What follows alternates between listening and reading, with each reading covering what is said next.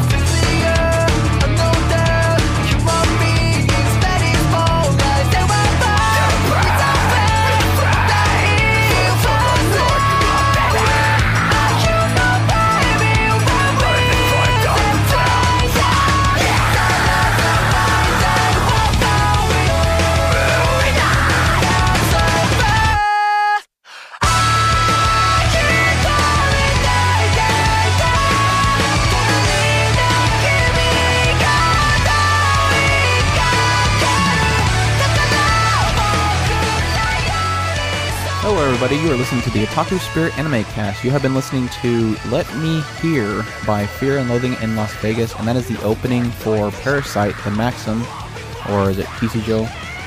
Something like that. No idea. I think that's Japanese. But anyways, uh, this is the uh, fall 2014 first impressions episode. Uh, we're not going to cover every single show in the season because uh, we're kind of li- going to leave most of that stuff to the mid-season reviews. But uh, there's definitely a lot of shows that we want to kind of let people know to check out. Uh, and most people have kind of get, gotten our quick thoughts on a lot of the shows over the last few podcasts. We can kind of sprinkling them in there. Um, but now we're going to kind of sit down and, and hit the shows to a more extent. But yeah, I guess the mid season will probably be where you'll get the nitty gritty because that's when the shows are going to really start panning out. Um, but for now, we can kind of give you an idea of what's what's shaping up good. Um, but anyways, my name is Andrew, and I am joined here as always with Chris, Yo. And we're gonna jump into the fall 2014 first impressions. Um, but first, I want to remind everybody check us out on otakuspirit.com. You can go there for our news and reviews and coverage of new and old anime, as well as hitting up our community of which is like insanely growing right now. So there's a lot of exciting conversations happening on there, and we appreciate everybody that's joined the community and in the discussion. You're all awesome. Kind of having a hard time ke- keeping up with everybody over there. Yeah, it's it's getting to the point where we're like, hey, there's a whole bunch of you just refresh it after an hour and you're like, okay, there's a bunch of stuff to talk about. Um, but thankfully, most people are kind of conversing now with each other, so we don't have to be there 24 seven. So, but we will, we will try to be there as much as possible. Um, but without further waits, let's go right into our fall 2014 first impressions. Uh, we're gonna kick it off with Cross Ange. What was the full title? It's Cross Ange something dragon. Cross Ange Rondo of Dragon or Angels and Dragons and Dragons and Angels doesn't really matter. Um, the synopsis on that one is the series is set in a utopia generated through mana. It focuses on the first princess of the Misuguri uh, Misuguru, Misugurugi Empire, uh, Angelis. Uh, she was celebrated by the people of the empire and was supposed to wear the crown. However, the shocking truth that she is a norma, or a reg- irregular existence that cannot use mana, and are treated as heretics and, and as things rather than people. Uh, she is exiled to a remote island and, where she is instead meets a, a group of Norma girls who know nothing but battle. The girls spend their days uh, riding humanoid robots uh, called Paramail, uh, hunting giant uh, dragons that come from another dimension to invade. I am Um, that's, so that, mixed that on the is- show. That is Mizurugi, by the way. Mizurugi, Mizurugi. not Zed. You could probably go with Zed. Okay, I'll go with Zed. Oh, you forgot your Arnie. Yeah, we'll do some Arnie somewhere in here. a lot of requests for the Arnies, and I appreciate everybody actually enjoys my And you have goofiness. started. You have started a cult now, by the way. A cult of Arnie fans and Zeds. And Zeds. I, it's just everybody has grown up with with Arnie in their life. And you, we watched Kindergarten Cop. We watched Term. Who didn't watch Terminator when it first came out? That show was huge. So we all grew up with Arnold Schwarzenegger, and there's always this this when you start getting into anime and you start giving away the the days of Hollywood and you start focusing on anime, you always have that want like, what if Arnold Schwarzenegger loved anime? So that's what we're here for. When you listen to us, you're like, we're gonna sit down with Andrew, Chris, and Arnold Schwarzenegger, and and we're gonna listen to what Arnold Schwarzenegger thinks about anime. Couldn't he s- he sue us? No, because I, I don't do it for more than five seconds each time I do it. Oh. If I do do like a synopsis, I make sure that I have pauses briefly to cut that Oh, five second point. I see. But no, it's not illegal. It's fair use. It's fair use. Boom. His his voice is fair use. Now, use. if I did it, now, no, it's fair use that we can use it for critiquing purposes and and and uh, what's the other term? Uh, uh, satire. ah satire. But if we do the podcast and put it on YouTube, their automatic flagging system will probably catch it because I'm just so close to that voice. We're totally going on a tangent here.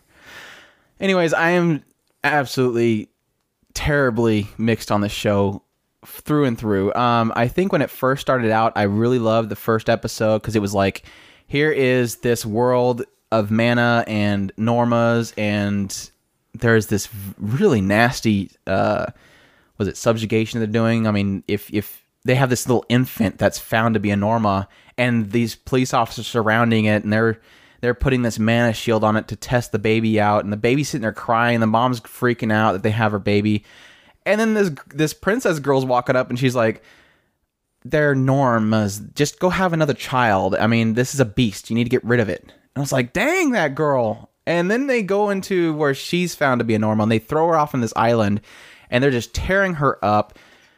Inappropriate things are happening, and you're just like, I don't feel sorry for her. I mean, it, it you you've obviously shown how nasty you are. Here's your own medicine, kind of thing. The problem that I had was like the very last second of that first episode, where they kind of showed me this other aspect of the island where girls are the only ones that really are susceptible to this idea of being a norma. They have a higher rate, a very higher rate, where the men are just normally they're mana users so this island is filled with nothing but females. And they've brought in this kind of i guess a kind of a female prison kind of aspect where yeah they're technically promiscuous to each other. So there's that element. But it, that's fine and everything. It sounds it seems kind of grounded. But they're mixing this idea of sexual harassment with fan service you're showing me that the show has got a lot of fan services, a lot of butt shots when they're flying through the air, uh, kind of in the vein of you know Strike Witches or something, where every time they swoop and swerve, you're seeing a butt shot. There's that fan service, and then they're mixing it two seconds later with somebody actually being sexually abused out beyond their control, and that's where it kind of starts getting a little iffy for me. But the overall show, just putting that aside, I'm liking what they're doing because they're not afraid of doing certain things. Something happened in the third episode, I believe, that really made me go, "Whoa, okay, they're they're not afraid of being a little dark here." And so I'm enjoying it, but at the same time not. So I'm just I'm back and forth on the show like throughout the entire thing. Uh, on my end, uh, I I like the it, the first episode made me think, and I think that that really is what caught me the most. Um, we were we were going back and forth. Me and Andrew were were were sitting there talking quite a few times, and we were like, I, when I finalized down too is is I loved the fact that it made me think the the the fact that it came in and I sat there and I was like, I don't know if I feel sorry for this girl or not because I I on one hand I I sit there and I I look at this girl. She is absolutely pampered, spoiled. She absolutely nasty to that that that woman and her baby. I, I and I was like. Well, she's even nasty on the island where she's just like, Yeah, I don't well, care. yeah. I'm a princess. Let me go back. Okay, I'm, I'm, I'm. Let me just do episode one because that's really where where the the the the gut of my my decision on this this show come stems from. That's the root. That was what rooted me into this show. The the darkness of the show from that point on, I I did I am actually on board with it. I don't don't don't don't kid yourself. I am I'm on board for this show. I'm gonna go probably through the entire show um, mostly because I like how dark the show is. I like I like the the subject matter that it that it that it is presenting. Um, I'm hit and miss on the the the uh, the mechas and the dragons. And those Yeah, that's They, they, they're, It's- they're that's really what's sad about it. Is like I'm wondering how much they're going to hit on the mechas because I just don't care when it's in the mechas. It's Yeah. what happens afterwards. But the There- mechas are been- trigger. Their mechas yeah. are triggering things that are happening in the the character development, which is good. I like that they're doing that. Um, now, but at the same time, when when I, I want to get back to what I was saying is, I like the fact that when when all it was said and done, the girl the girl being nasty as she was, and then and then she got sent to the the um the prison place, and I and I felt almost gut wrenchingly just bad for this girl, and it was like. Do I feel bad for her, or did did she get what she deserved? I the the fact that it, the show made me think that heavily on it was was to me uh, that that that's really what sold the show for me. And ever since then it's just been th- this this well written dark story dark plot. Yeah i'm not going to deny there is those those elements that that my brother is mentioning. And i don't i don't quite see it as as as much of a turnoff, but at the same time, I do I do acknowledge that it's there, and I could see a lot of people being. my, my point it. was really is I don't mind that they would have the sexual harassment there. It's a real thing. Sexual harassment does happen, or sexual abuse. It was just the fact that they were kind of jumping back and forth and making it kind of confusing as to if are they going to do fan service or are they going to do are they going to exploit sexual harassment as fan service that kind of thing but i don't want to get back into that the I, I do like that at some point in I think the third episode the second episode I was a little bit meh uh, the third episode they really did kind of hit where they were like okay this is serious and they did they started they're constantly diving on the idea that hey this girl is a prissy girl. She wants to go back to her her her home, and she believes everybody's just trash, and yet they're fighting alongside her. She's causing she's causing. Uh, I don't want to get too into it, but there, she's causing problems that involve her prissiness and wanting to go back home. That is indirectly affecting people around her, and they're telling her, "You're affecting us. Wake up." And at some point at the very end of the third episode, they, they had a quick snap. And I'm hoping it doesn't. I'm hoping that big change that happens in her doesn't turn out to be, okay, now let's go to Mechas and have fun. I'm hoping they actually go, okay, like you were kind of hinting at it the, uh, towards the end there, was she's going to go back in there and they're to say, oh, now you want to live? Now you want to fight? yeah. you you've already caused all of this. Don't act like things are okay now. I hope that they and it, and I would expect they would because they they're doing good on keeping things a constant.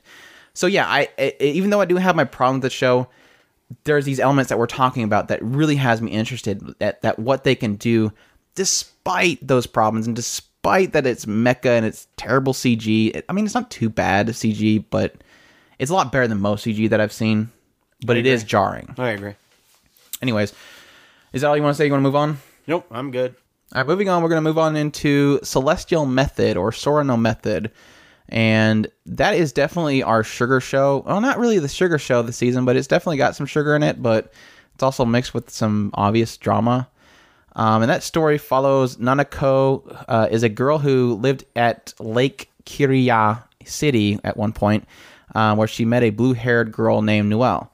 Uh, seven, she ends up having to move away from the town, and as she returns seven years later, uh, which now has a. I try to. I was re- trying to she add more information. She returns seven years later, and there's a s- there's a, a, a UFO over the, the town. no, technically, it would have been there before she left because. No, really? it was not there when she left. Huh. I'm so confused. See, I'm trying to add stuff into here and it's making it more confusing. But anyways, yeah.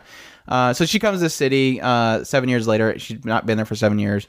Um, she was so young when she was there before that she's pretty much forgotten everything, pretty much. Um, but slowly over time, she's meeting Noelle, who is reminding her, "Oh yeah, I I knew you at some point." And she's got this entire class full of kids that are all pretty much saying, "Hey, well, no, actually, just one of them remembers her. The other ones are kind of slowly learning, but it really is kind of diving on the idea that something happened seven years before, and a lot of the characters are upset by what happened, but they've forgotten that it's her, and they're re-meeting her, and then they're realizing who she is. I I think it's a beautiful show. A lot of the shots are very beautiful, especially some of the shots of the town and the and the saucer. It's a very beautiful show. The, on the downside, though, is that it- was kind of cutesy fun at the first episode, but the later episodes had really gotten obnoxious because they introduced certain characters. One of the characters is I don't remember her name, um, Yuzuki. Yuzuki hates the saucer with a passion. She wants to recruit uh, Nanako to help her protest the saucer to get rid of it because of all these goofy little things. And she's become kind of obnoxious. I think you've mentioned it before as well. So I kind of She's agree with you. ganky. Well, She's it's not that so- she's ganky. It's just that she's every two seconds she's complaining about the saucer, and it's like I don't care anymore. It's obvious we've we've we've addressed that you're obsessed with the saucer. Let's move forward. Um, but yeah, it's just I I'm not caring too much about the characters. I like it because it is fun. It's it's got a, a, a sugary aspect to it. It's beautiful looking, and I know there's going to be some really strong drama there.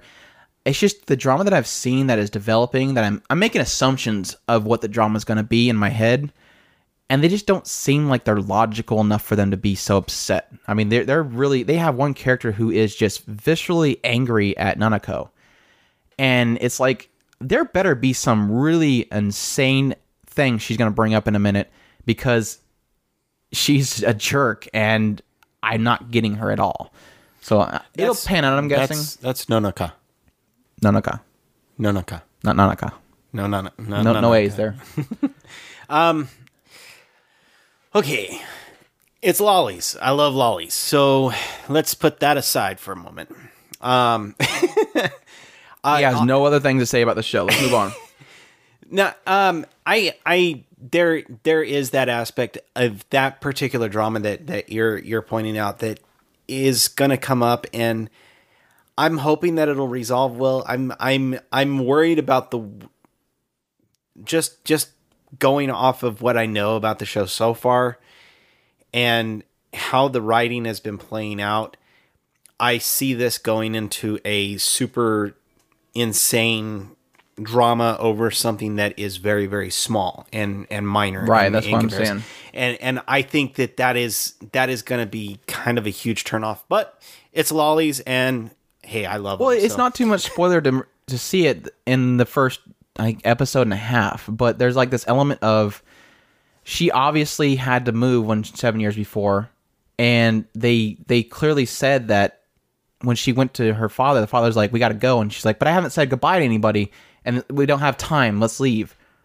And there's that part of it that I'm kind of seeing being part of the issue, but it's like that just doesn't seem like that big of an issue. yeah it doesn't seem like something that that best friends would turn around and It would be a simple, "Hey, sorry, uh, Dad My wouldn't da- let me say dad- goodbye." Yeah, my dad made me go. okay. I- Um. So, what do you want to do now? but anyway, I'm sure there's more to it. I'm hoping there's more to it. Um. But as it stands now, it's it's a sugary show. It's beautiful. Um. It has some fun aspects in there. Just, I'm hoping the drama aspect doesn't end up being something very minute to the point that it's stupid. yep. That's I guess my point. I mean, it, I I I want did, did we find out that the the girl like accidentally killed 10 people or something okay then then maybe that can justify that It brought that the anger saucer in, and there was an alien invasion, and everybody is now homunculuses or something. yeah there you go you killed my father. and Now he's a robot. You something really then, deep. then then then you can knives, then you knives can are coming out. People are stabbing Yeah, each other. th- Lollies are dying. Noelle's just shoots everybody with her laser beams. Yeah, oh that spoiler that got dark. that was spoiler What spoiler? you just you just said that that Noel's shooting lasers that could be technically I read the visual novel. I'm sorry. I don't think there is a visual novel. Crap, there isn't a visual novel. My joke has failed. Manga. I seen it in the manga. Uh, moving forward, we're gonna go into Wolf Girl and Black Prince, or as the others say it, Okami, oh Okami, Shoujo to uh, Kuro Oiji. Oiji, yes, you, you, you did Oji. pretty good OG. OG yeah. Oji. Anyways, um, no actually OG OG. OG I did the Okami. Yeah, you did the O got Okami. I, that. I, lo- Yeah. I love that. I, I think you did. it. Um. Anyways, plot is the story centers around Erika, uh, a vain 16-year-old girl who s- tells her friends about her romantic exploits, but she actually has no boyfriend. She claims that a handsome boy in a candid photo is of, is of her girl, uh, her boyfriend, uh, but it turns out the boy is a schoolmate named Kyosata. She has no choice but make him her fake boyfriend. Unfortunately, Sata may look like a sweet person, but he actually is an ultra black-hearted sadist. Sata is is it Sata or Sata? Sata. Sata. Sata, not Sata, not a not a not a plug for your computer. Uh, Sata takes advantage of Erika's weakness and treats her like his dog because he really likes dogs for some reason. Yeah, I I think when we first went into this, Chris was like, "You're not gonna like this show," and I'm I'm like, actually no, I'm I'm actually engaged in the show. I still don't like how he treats her, but what was great about the first episode is it quickly made me realize she's as nasty as he is. She her little exploits that she was doing with her lying was was defaming him is essentially. So it went full circle really quickly. The only problem is that it, it quickly moves to her just being there and being mistreated. But you're also seeing that there's obviously some reason why he's the way he is. That's there's always an aspect of that in, the, in these kind of shows. Um, but even though I don't like some of the moments where he's treating her like a dog, there's a reason for it. It's it's comical at some points, and it's just kind of just a sweet show. Just seeing how they resolve things. I actually love love this show. I love every every. Uh, I love the opening, the closing, the the the way the show is taking its its direction. Um, I I was actually kind of right. Um, I the the reason I I was kind of interested in this is it kind of felt like it, they were going to play on the um, the sub dom uh, relationship and how that works out and the the uh, intricacies involving it. And I I love the way that they're taking it because they're not taking it they're not taking it down the path that would naturally pursue in this one. They're actually just playing it on a natural inclination um, and still keeping it very, very, what's the word, clean. I guess, yeah. Um, and and I do like that. I like I like that they're keeping it in an up and up area so that that it's accessible for a lot of people because a lot of people don't understand the the a lot of those those aspects and I think that this would be a great way to explain that stuff. Okay. I agree with most of that.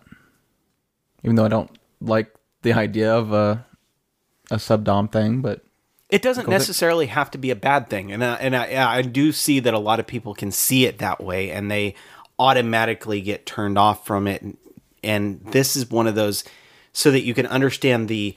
Well, it's, it's more of a it makes it plainly thing. obvious that she can walk away at any point. Yes. It's just that she chooses to do it because She she, is a liar. Well, actually, it's more. It's it's a sub thing.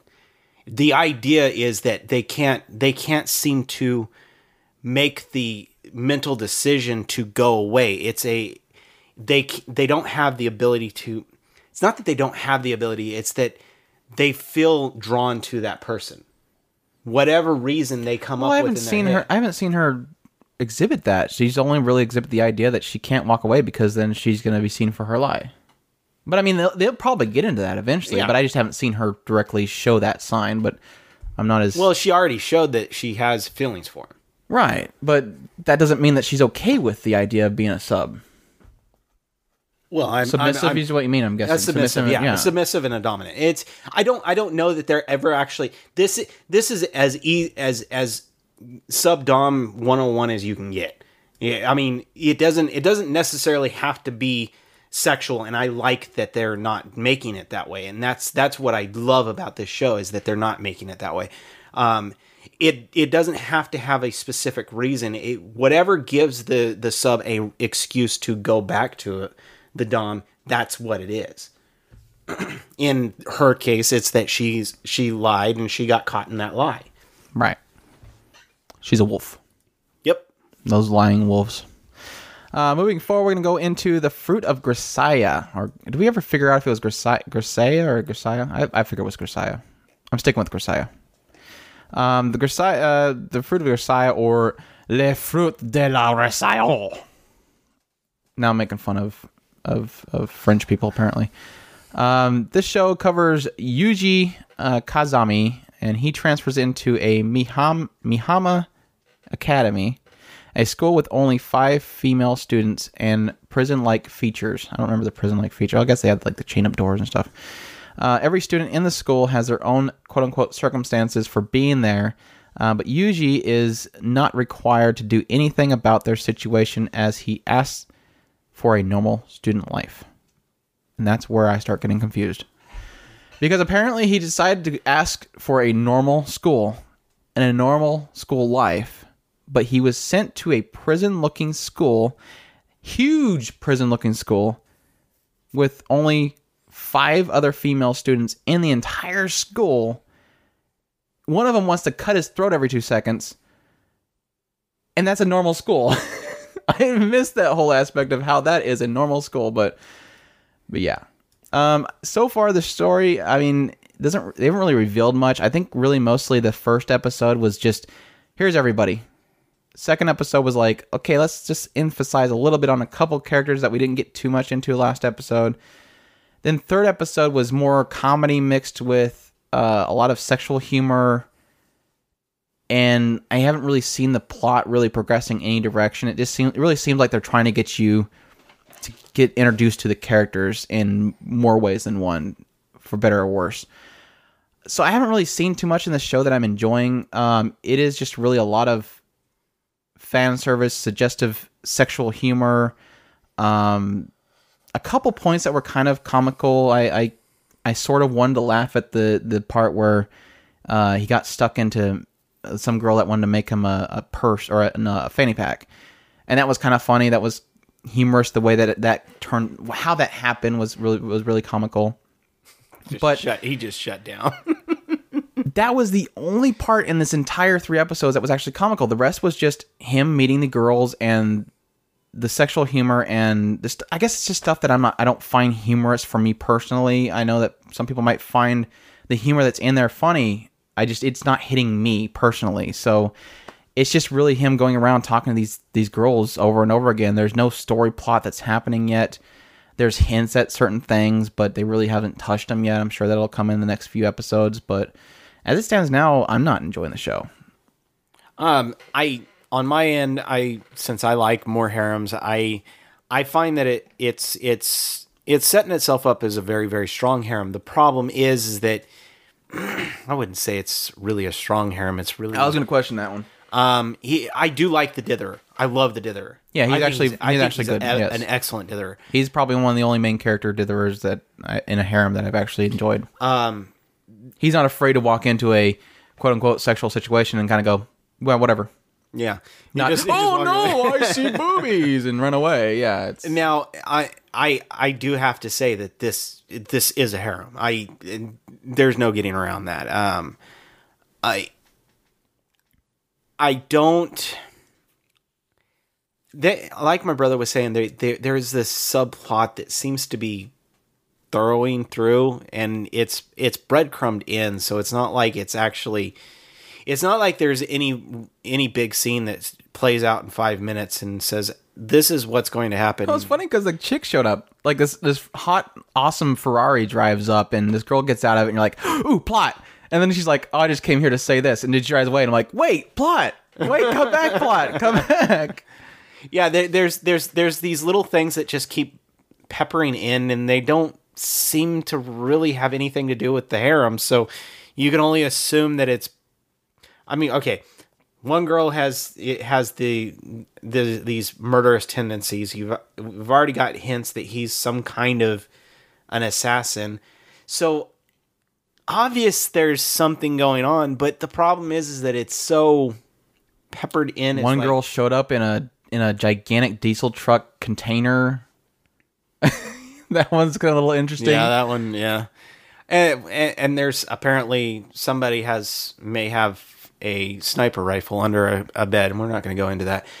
So obviously, these are all assassins. Let's just Right. it's out there, and they're in a prison. So we, we've got something that's building, but the problem is, is like what I was trying to say is it's so peppered as these little dots. But it's, not like- really a prison. It's it's they're in like a prison looking school. Yeah, But they're walking out. They're walking out the front. Yeah, they're like, walking out the front. It's not. It's obviously not a prison.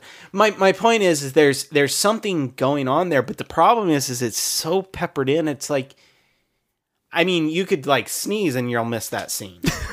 I mean, You had to go there.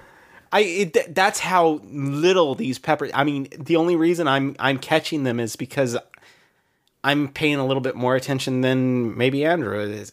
I'm I'm guessing you caught those little scenes. I mean, you caught the the girl in sniper the, rifle, the the the aspect of him being there coming when he first got there they were talking about him being a dog from the government or something like that. So it's like okay um why is he going to a normal school quote unquote normal school? It, it's obviously the big bad guy is going to be the lady that brought him in. The, the, the representative which i'm guessing is a teacher i've yet to see a teacher so True. they're apparently going to school to sit in the classrooms and talk to each other. They they have lunchtime, but it's like, so when do you go to lunch? Because technically, I don't think you have class. So is it just you wait for the clock to show it and then you stop talking and you start eating? I don't know. There's a school apparently. I, I don't think the school even matters. So who cares? I I I'm, I'm I'm mixed on the show right now. I I I think that I really want to feel the ultimate I want to feel something going on here other than harem before I say yeah. As it is right now, it's nothing but harem. I mean, there's nothing outside of harem. There's just that peppering in of something that says, "We promise there's going to be something good." Just hang out. Just hang out for Just hang out. Just hang out for seven more episodes. I and and I'm And assuming something will I'm, happen I'm assuming we're gonna get like seven more episodes because it's pretty much playing out one girl per episode right now. So Seems like it. Well, let's move on to one that we're not mixed on, except for the last episode. Um, that is Gugure Kokkuri-san, and that is a hilarious show that I thought was going to actually be a short, but it ended up being a full-on show. Um, this story revolves around a girl, little girl. I guess I can do the Arnie now now because it's a silly show. Okay. the story revolves around a little girl named Kohina. Kohina. I'm trying to sound like I'm Spanish or something. Um, you might want Ends you up might want to add your summoning- Zeds in there. Zed, Zed ends up summoning Zed, a low-ranking ghost in Japanese folklore, who turns out to be handsome, young, white-haired man. I gotta turn myself down. I'm sorry about.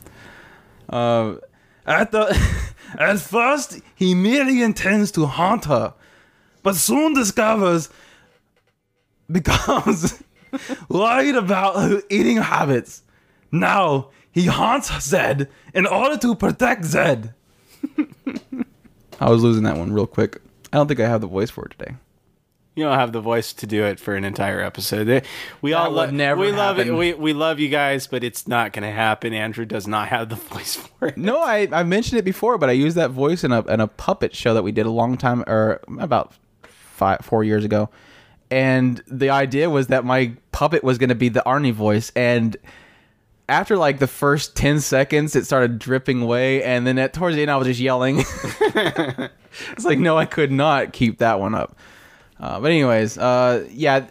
Essentially, she's she's doing this uh, Kokkuri-san summoning thing ritual, which is kind of like uh, I guess Ouija boards. You look like a Ouija board. She puts her, you put your finger on the coin, and it's supposed to respond to you by sliding the coin over to something, and you're supposed to do it with other people because you know they'll have the whole sliding aspect of the, the coin. Uh, the only You're problem is that ever there's a supposed to do it alone. yeah, that's the big warning. You don't do it alone because something will happen, which is you will be haunted. Um, Kokkuri shows up, but he quickly realizes that she's just in she's in terrible shape. She thinks she's a a, a robot. She eats cup noodles over and over again all day long. She's living alone, doesn't have any parents there. So he quickly kind of falls in love with her and decides I'm going to protect her. I'm going to keep her safe. I'm going to I'm going to feed her real food. Who wouldn't want to protect a lolly? I'm I'm sorry. But what comes with that is that she is bonkers and he plays off his whole. I, I have to mention, like, has to be mentioned. Kokkuri san is voiced by Ono uh, Daisuke, and he is uh, the same voice that did Handa from Barakamon last season. And that is just a perfect voice for a guy dealing with, you know, crazy kids in Barakamon it was that case, and here it's even the same. It's just every response that he has to situations is just his voice is hilarious in that in that sense. Um, but yeah, just a just a really fun, goofy show. We were kind of liking it to uh, and Gu, especially the openings, just very bonkers. Um, I will say that the last, this recent episode, episode three, wasn't as funny because they were kind of going more on the uh, the Inu guy, the Inugami guy, the the dog ghost that has now shown up. But they've been recently added. Uh, I guess his name is Shigaraki, which hopefully he'll be adding some kind of element to it. But just we had a, a huge laugh out loud blast with episode one and two, and I hope that it continues to to deliver that going forward.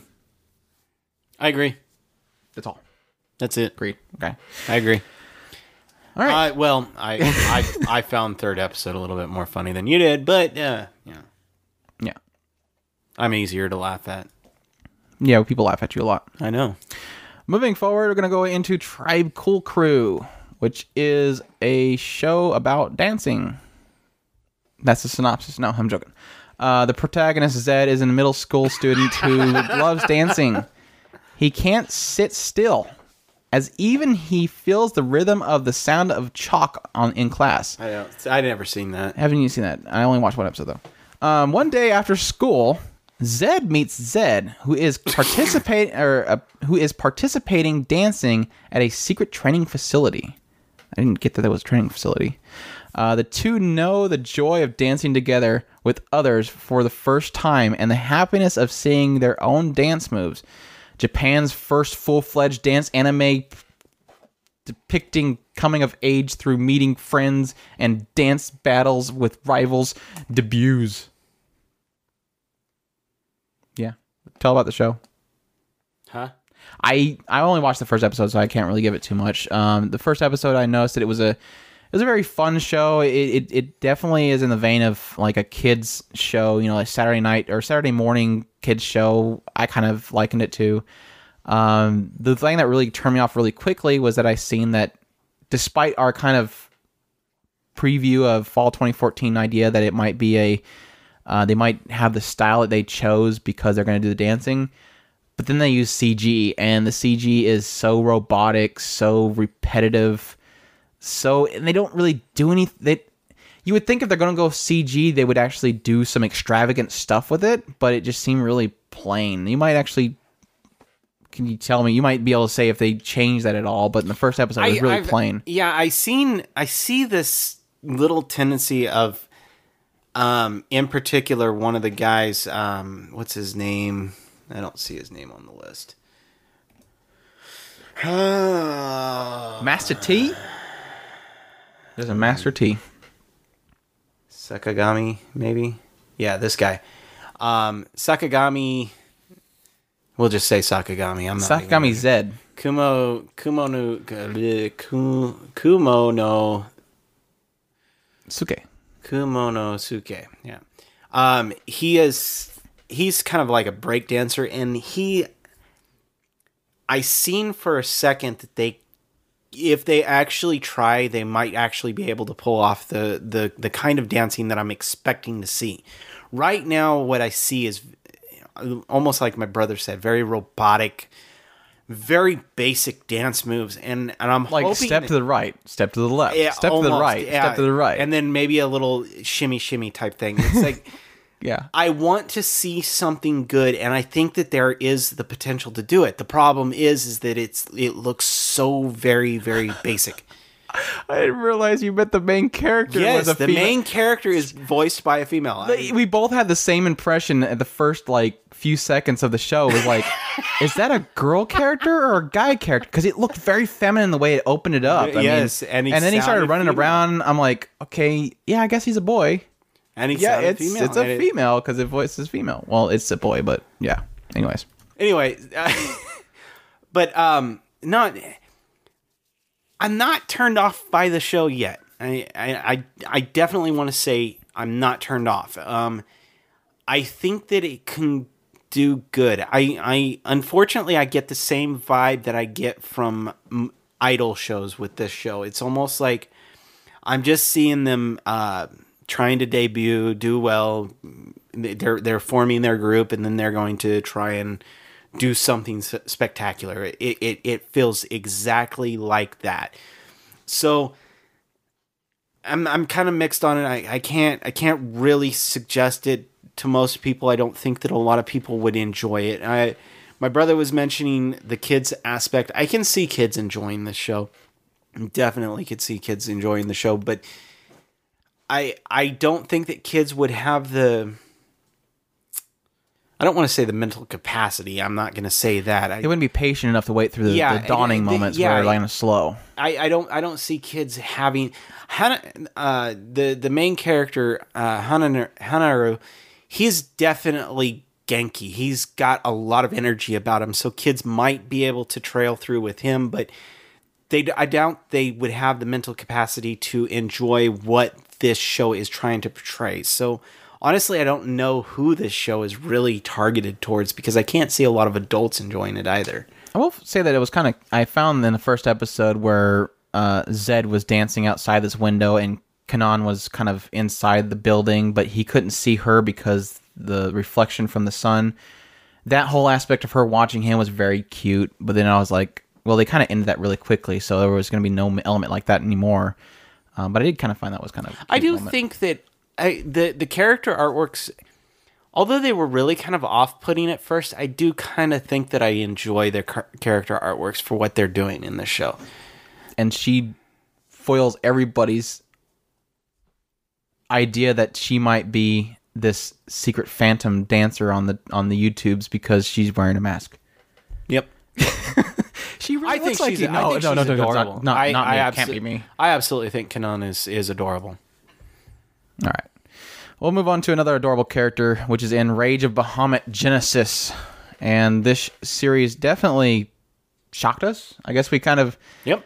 We of course discounted it because it looked like it was going to be like full on CG, wasn't going to be that great kind of thing, but it's actually turning out pretty decent. And I'm totally delaying because I cannot seem to find the synopsis. Looks like one's right there. Right, where? Oh, right here? No, it's not. Anyways, um, the show is really essentially about there's this this world where uh, gods live, uh, demons live, and then humans in the middle. And at some point, the world was going to be destroyed by this gigantic Bahamut. And the Bahamut was so destructive that the every basically all the clans came together to seal him. And in order to seal him, they then received these two tokens that one would be held by the gods, one would be held by the demons, I believe. And they would never come together because if they came together, they could essentially unlock his seal.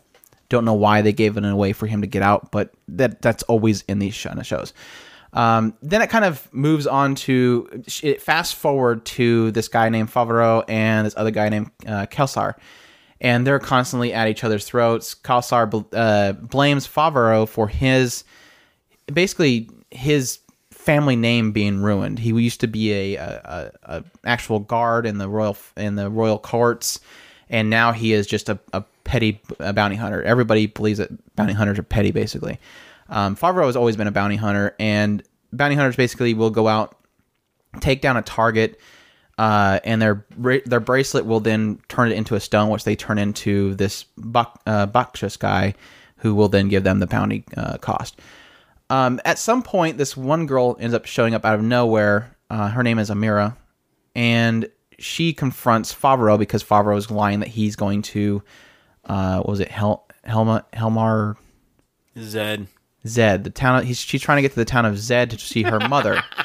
so when she hears Favaro talking about, I know this great shortcut to getting to Fa- uh, to Zed, so it, it won't take me very long. So she overhears that and she decides to ask him, take me to uh, to Zed. And during that time, they get attacked by this big gigantic Zed, and in the wake of everything, after it's done, he's kind of hit and kind of hurting. but he had asked for a kiss in return to showing her the shortcut to Zed. So as he's passing out, she decides to give him that kiss. Well, that kiss ended up being a contract because she's actually a demon, and the contract turns him. To, he has like a little demon tail, um, and in order to break that that curse, essentially, is to tell her where to get how to get to Zed. So he kind of just plays off the fact that he doesn't really know how to get to Zed, a quick way to get to Zed. So he's kind of just helping her get there while trying to figure out how she can get rid of him. Um, he kind of contemplates killing her and stuff. During this whole time, they also have this uh, Jeanne d'Arc and her, what were they called? The this this group of guards that are trying to find her to kill her because she apparently has one of the she has one of the the tokens. Crusaders. But yeah, that's basically the show in a nutshell. I visually, it is absolutely stunning. Um, this is the second major work for Mappa, and they did uh, no Terra last season, and they're just they stepped it up with this one even more. I mean, it's less beautiful and majestic as Zankyou no Terror is, but it's a lot more just grand scheme, like huge, epic looking. So. Um, I was I really enjoyed Amira. I think they've managed to f- successfully make her cute. Um, they brought in a lolly recently who's also cute. Um, I'm just it doesn't seem like there's a deep, huge story here because it's kind of a it's a moment to moment kind of show. But th- they're giving me great characters. They're giving me great action. They're giving me great moment to moment. That I don't mind that there isn't a big, huge, extravagant story because I don't think there's going to be a huge, extravagant story because it's based off a card game. So take it as it is. It's a beautiful looking I've, show. got, I've gotten Fun. two. I've gotten two decent lollies this season. Yeah. I've gotten Rita, who's who's the necromancer lolly. Spoiler. I don't, I don't know that that's really a spoiler. It's episode three. Who cares? And then I got Foo Girl, who is my zombie The survivalist. only good thing about that other show. we'll get into that later. But yes. Th- those are my two lollies for the season so far. Yeah, I lo- I love this show. Um, Amira, I I- that last episode really kind of sold her on me. Um, I kind of liked her character artwork. I thought she Oh, yeah, just their looks demon she looks form was awesome looking. Gorgeous. And then, well, and then on in her demon form, she looks even more epic. Is She just it's a great character.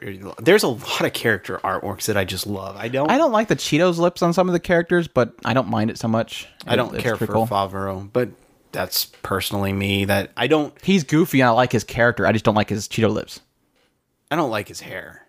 I don't mind the hair. It's it's The alright. hair It's unique. me. It's unique. I like I like his unique. lie. I- his I- lie sold me on him. He's like, look at me and tell me that, and so I know it's not a lie. And he's like, sure, I'll look you in the eye, and he says, I know exactly where Zed is, and his face like crivels and stuff, and it's it's just it starts breaking. It's And awesome. she looks and, and she thinks that he looks creepy, so she beats Yes. slaps him Yes. across the face. It's great. Um, I but yeah, the uh, Amira. I was I was already sold on her car- character artwork, and then she. the funniest thing in the last episode, she ended up getting drunk. Mm-hmm. She was drinking, and I it it made her look absolutely adorable, and it, I was just Well, she Okay. it was not, I'm no, gonna not the fact her. that she got drunk, but they used the drunk to do that. yeah. It, but it was just the fact that she opened up. Yeah, and, it and it progressed after that that she opened up. and that was pretty much the okay. It was a nice I guess. I'm gonna. I guess I'm gonna follow her through crappy writing. No, you're gonna follow Rita. Rita's not that big yet. Oh, you know she's gonna be good. I hope she's. Gonna She is big. now Kelsar's Amira, or she's now uh, Amira to Favaro is now Rita to Kessler. Okay, I got you. She'll make a pact. We'll work. We'll work with it. She'll get drunk at some point. If any excuse, She'll to get drunk off soda. Any any excuse. She's gonna get drunk off. By the way, they did the drunk off soda thing on that. Uh, uh, Yuka is a is a hero. They did it on there too. You're gonna like that. Anyway, yeah. I any any excuse to make Rita a bigger character, I'm I'm I'm on board with. I liked her. yeah, just a fun show. It's definitely turning out to be a, a just a fantastic part of the season. Um, yeah, move forward. Next show we're going to talk about is when supernatural powers become, or when supernatural battles become commonplace. And this show covers uh, the, the plot about this show is the story focus on Senko High School Literature Club, uh, whose five members, Z, Z, Z, Z, and Z, or actually Jurai, Tomoyo, Hatoko, Sayumi, and Chifuyu, or Chifuyu, uh, have all have developed superpowers. The superpowers have now become a part of their everyday lives as they battle against other wielders or w- others wielding similar powers. That is very short synopsis. um, essentially, the main character is like a very high energy kind of character. He's got a what is it? What is it called? A a Chunibyo. Chunibyo. Yeah, he's basically he believes that things are not what they seem. There's always some kind of supernatural aspect to life. You just gotta you should accept it kind of thing. And he's constantly going off on these big long tangents. Well, one time he's going off on this long tangent. He's trying to make one girl accept that there's a possibility that there's something in the universe that might be supernatural. And while doing so, this light appears, and suddenly all of them have superpowers. And it progressed from there for them to basically try to develop these powers, figure them out. A lot of it's about naming, giving them their own names, uh, silly stuff like that. But um, so far, I've actually really enjoyed the show, despite it kind of at first had a club school harem setting kind of thing right off the bat, and it was kind of scaring me away. But the main character was so kind of interesting and fun that it's not as bad as I thought it initially would be. And I'm actually enjoying a lot of the side characters as well. And just the, the everyday kind of things they do. The, they had a moment where one character was discovered their secret and they, they played off that. And then they had this other moment where they're just trying to get a name for their their themselves as supernatural power wielders. And I think they recently just introduced another character, and that was kind of interesting because he was also had the same personality as the main character. And it's just it, it's a really fun show overall. I think it's very well animated, especially during the battles. Um, they kind of show a lot of their abilities to create some pretty cool looking effects. Um, but yeah, just just seeing each of their own powers. I think the only real downside to it is I was hoping that the main character would have something really interesting to his power. I'm sure they'll eventually reveal something to it later, but as it stands now, he's not too interesting in the power sense. But I, I have a lot of hope for it. I'm I'm enjoying it so far. on my end, um, I I like this show. I really do, and I and I and I hate to do this, but I'm kind of almost gonna have to. Um, Andrew, if you like this, you're gonna love uh, the Chunibyo show. I already know that I'm gonna love that show. I was getting around to watching it. I actually was turn on the show It- it long is- before you did. this this is almost like a light version of that show. It, it's it's almost like it's playing off of the same feel. The only downside to this one is maybe I'm trying too hard to compare it to that show because it's the closest one that I've got to it. Um, in the aspect of the the that this one, that show tried to very much um, almost uh, Make it slice of life. not slice of life. It was like it was trying to. I guess slice of life would be good good way of saying it. A lot more it. grounded. This one doesn't seem It- very it's a lot more This grounded. This one silly. is not as grounded. This one's more. Um, well, what if? What is the next level? And what if they actually did have powers? And and I think that that it plays well, um, but there's still that that tendency to want to compare it to the other show, and that that show really really delved into the the the mindset of those kids and why they were doing what they were doing this one not so much it's actually just playing with the the actual powers and what they're doing i that doesn't mean that it's a bad show i actually am very much enjoying it i thought i love the c- comedy i um like the interactions the character interactions um it, it's it's a good show good show. That's pretty much all I got. just, Mm-hmm. it's just a good show. I mean, not not much to talk about it because it is more comedy related, and you can't really talk much about the comedy. It's just, it's funny. It's got some funny aspects to it. Uh, moving forward, we're gonna go in into uh, A really good it, show. which is Yona of the Dawn or Akatsuki no Yona. If you listen to our our preview, uh, the story revolves around Yona, the sole princess of the kingdom of Kokai.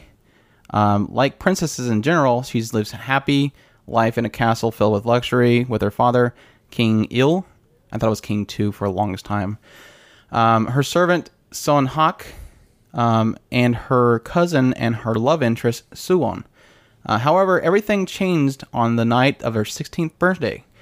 Uh, intending to tell her father that she cannot forget uh, her love for Suwon, she visits uh, she visits his room only to witness uh, her father being killed by Suwon, uh, who re- who reveals that he will become king. With Hak's help, they escape from the castle to Hak's birthday, birthplace is going way past what we've already seen already. um, but yeah, it's essentially the story is about uh, a kingdom where this this this princess lives in. She's she's very in the lap of luxury. She enjoys anything she wants. Um, her father is very much known for being a very peaceful king. He does not like war. He won't even pick up a weapon. Um, her mother was assassinated at some point, um, and I think that's really kind of drives on why King Il is the way he is.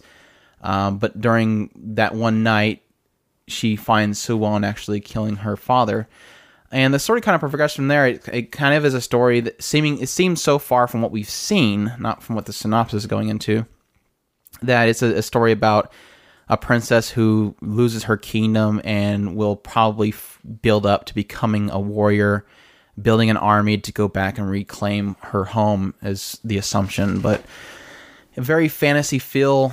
From the moment I seen that that fantasy feel was there, I was just sold on the show that it was going to be probably a, a really good show. Um, the first episode really did uh, kill my hype for the show because it was it was very badly paced.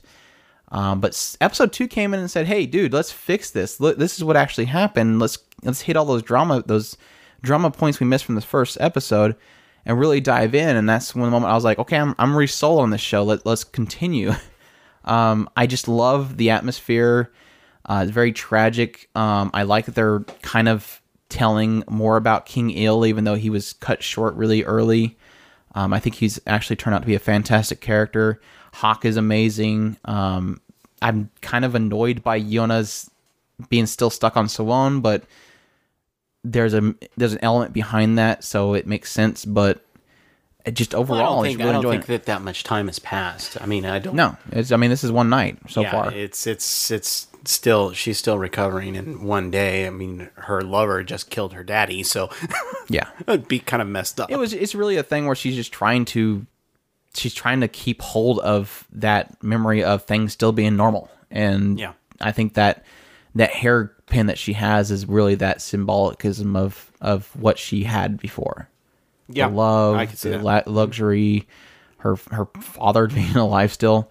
Um, but yeah it's, it's so far it's just been really good and i hope that they continue to build up on this. I was afraid they were going to jump forward because the last part of the second episode they did another leap forward to when she had her army. So I was kind of afraid that they were going to step away from that and go, okay, we're done. We're we're now got the army. Let's go. But then they they jump back again and they're they're they're developing the characters.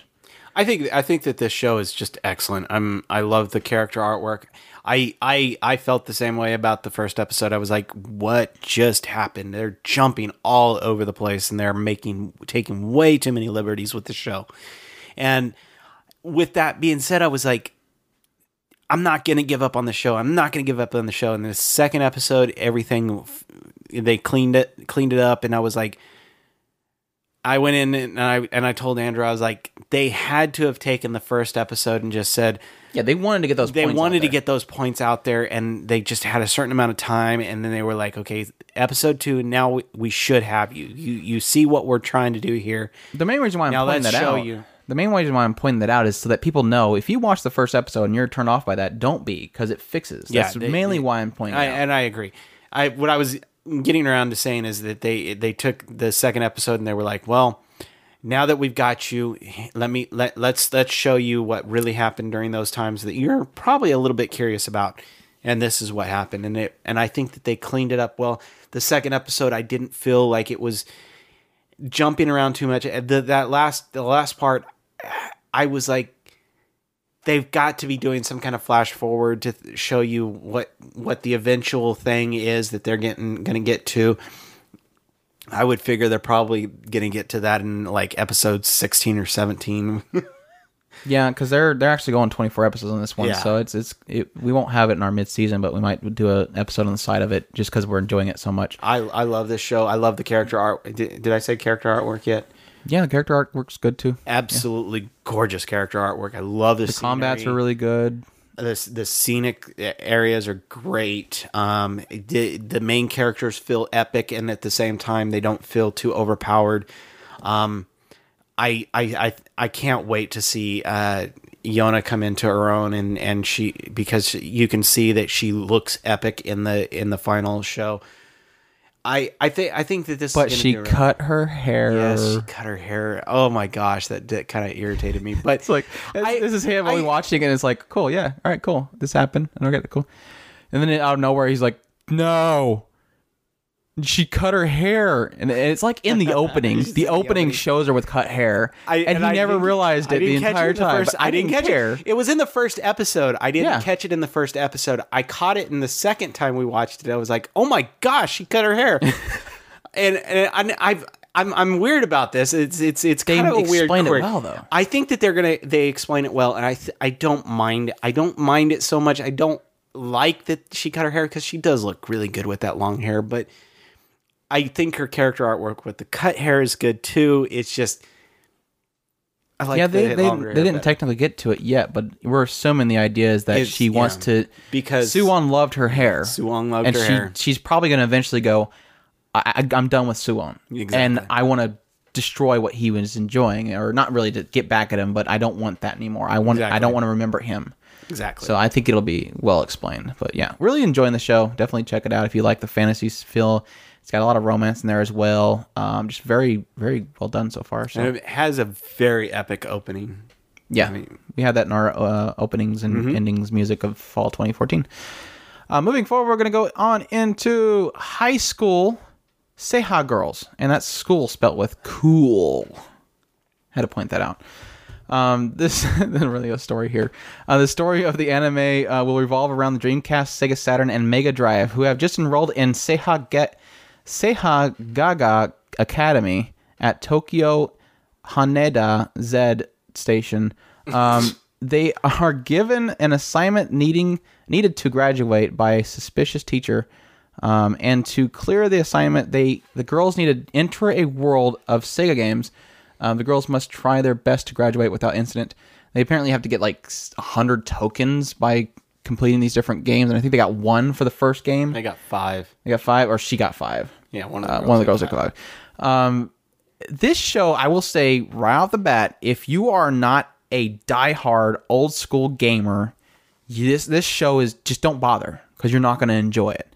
Um, I mean, if you like chibi characters and maybe some silly humor that you might get, but most of the humor is just really revolved around Sega platform games. It is it is very much de- directed right straight at gamers. And there, Right. there's no no getting around it. This is not like humor that you can probably get if you don't uh, watch or if you don't play games. You're not going to get a lot of the jokes in this. It's it is directed straight at us. And and like I, I would specifically say classic gamers because I think I've I've heard from just gamers that just don't I don't think they know about the classic game uh, scheme because all the, a lot of these jokes have been nothing but stuff from like Sega Genesis. Um, we're talking about stuff that's from uh, Sega Saturn. A lot of like, recently Sega Saturn. Recently they did a little bit of Dreamcast, but this is like old games. This isn't seventh generation. This isn't eighth generation kind of stuff. Now, now, just to give you a perspective, I went into this show. I I knew nothing about what the show was. I didn't Same. know what the heck it was, um, and I had already gotten gotten from somebody that that, that they said I don't. This is a stupid show. It makes no sense. And I I walked into it. I was like, okay, just to click it on because I. I'm I'm the guy who is the catch all. I'm going to catch everybody every show at some point. And I I go into the show and I'm like, what the heck is going on? This girl is going on about her doggone Naruto. the I did- show looks like like uh it's basically Sega's I think it's Sega's engine that's running this. I mean it's it's this is like uh Hatsune Mirai stuff. I mean this is chibi stuff. yeah. So I wasn't really seeing very good I mean the the chibis themselves look very well animated. They look very colorful, very well done. It's just like the environments they're in just doesn't look that great. So yeah, I was in the same boat, just walking and watching there, and then yeah, she started talking about Mo- uh, She's going on about her Naruto, and I'm like, what the heck are you talking about? I didn't even catch the names at the time. Which I thought was kind of. Hmm. I caught that the now that I think of it, it, it I I don't think That's I why I laughed at the. I laughed at the Naruto thing because like, oh Dreamcast, please stop. and then and then and then all of a sudden they started going into these these jokes and the jokes had such great payoff for me as as Yeah. a as a gamer knowing these games i was like i was rolling i absolutely started laughing so hard i was like and it just never stopped for the next eight minutes. At the first minute and a half, I was like, "What is going on here?" And then that last eight. And then you minutes, I realize it's a full laughing. it's a full show and not a, a short. That blew me away. I thought this was It gonna be a short. No, it's it's a ten minute. well, it's not like a full on. It's not like a three minute thing, but yeah, Yeah. ten minutes. Um, the, the thing for me, it was the same exact reaction. I was, I was, well, I was basically covering the first impressions for every. I was trying to get every show, so I'm like, all right, high school Seha girls, let's do it. I got to get every show done, and yeah, the, they're talking about they're coming in and they're talking about being next to uh, what I'm imagining they're they're spoofing Atari, and they're coming in there, and I'm like, okay, this is the Sega school. She's walking in all right, this doesn't look too great. And then the girl busts out the the little uh little boombox and she's like, "Let's listen to the school anthem." and she plays it and it goes Sega. And then she's like, "Whoa, that was quick." And that from that point on, I was just laughing, and they're they're bringing in some uh, Golden Axe references, trying to g- find a, a man that would match Sega Saturn's uh, ideal man. Yes. Then they bring in the race car. The race car's tumbling, and she's like, "Oh, here's a shot of his face," and it's him tumbling after the car wrecks. And she's like, "I don't. I'm more concerned about what's going on around there." And they're like, "Yeah, it's probably the car is worth more than his life, and he's still got 20 years of pay." I, I'm just laughing the entire time. And yeah, it it like him. It, this is stuff that's aimed at me, the classic gamer. I get the jokes and I'm loving them. Um, not to say if you don't get them in your classic gamer, it's you're bad or anything. It's just that they were they were hitting me in the right spots. And then that second episode with the, the KOs, oh my gosh! I just I was hurting. I was literally I was literally physically hurting from laughing too much. And I'm like, this is this is great. I'm loving it. So it's almost what you want to tell them the joke, but it's like, no, I just go and watch it. If you if you like, No, the entire episode he was going, Here it comes. No, wait for it. Here it comes. Here it comes. Here it comes. There it is. I did not. You were doing that. You always do that with every show.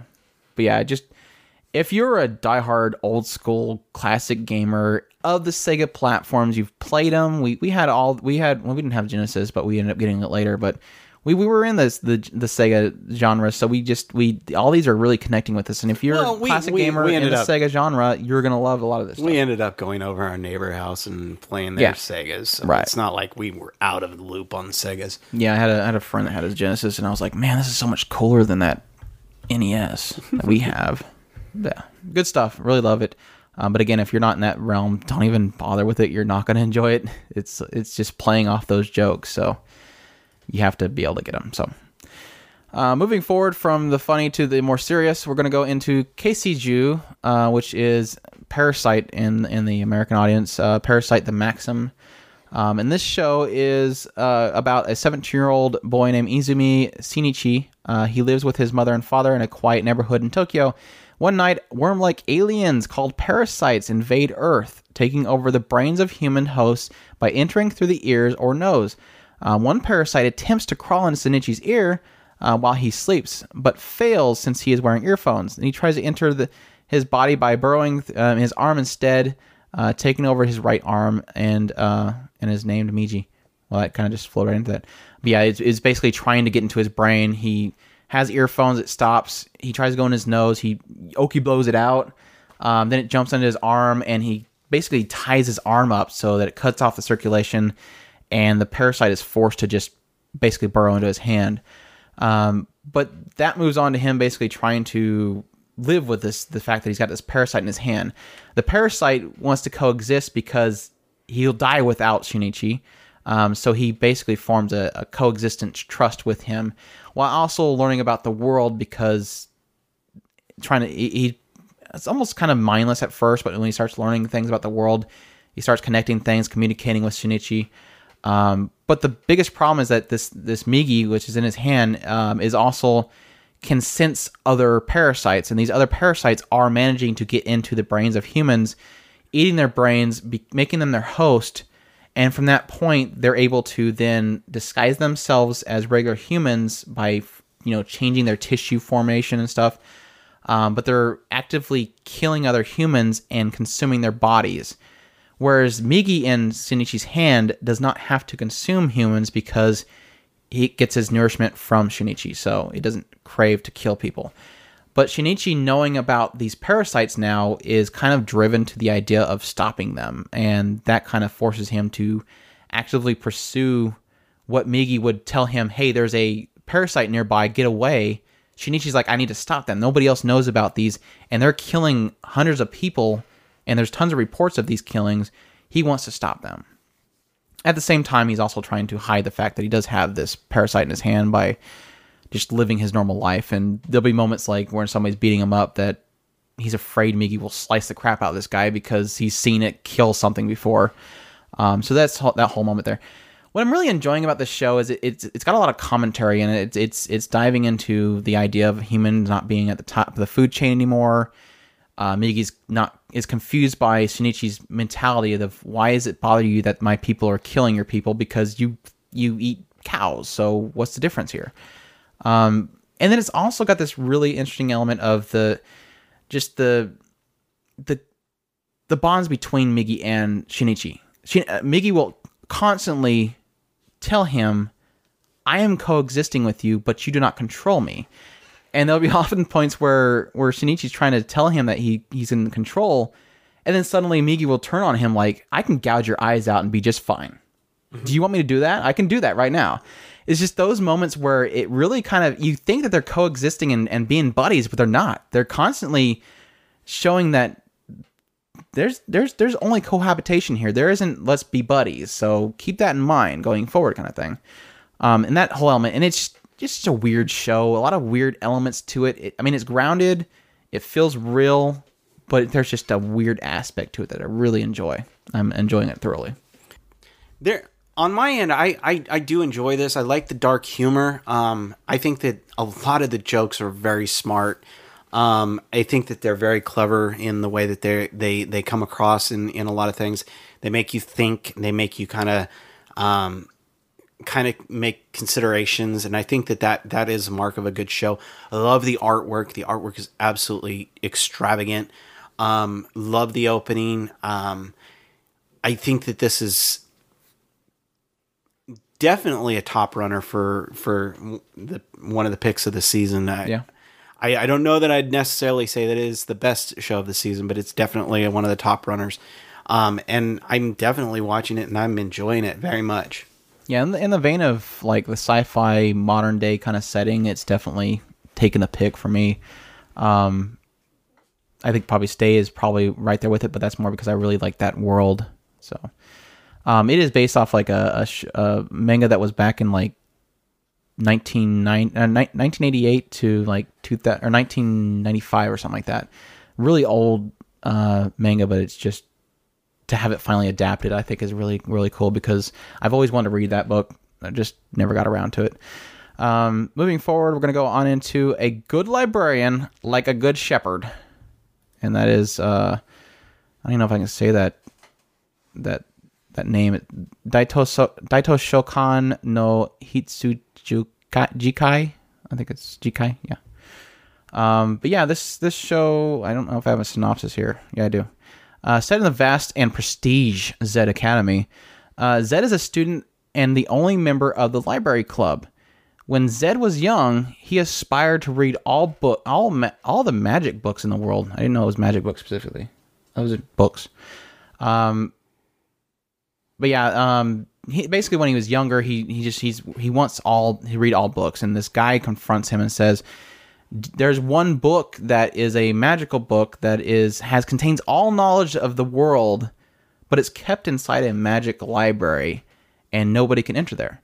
Well, he says, "I want to I want to enter there and I want to read it." Well, the guy says, "Okay, here's a ticket, and once you find that magic library, this will allow you to get into it." So apparently, you can't get into the library, but you can with this ticket.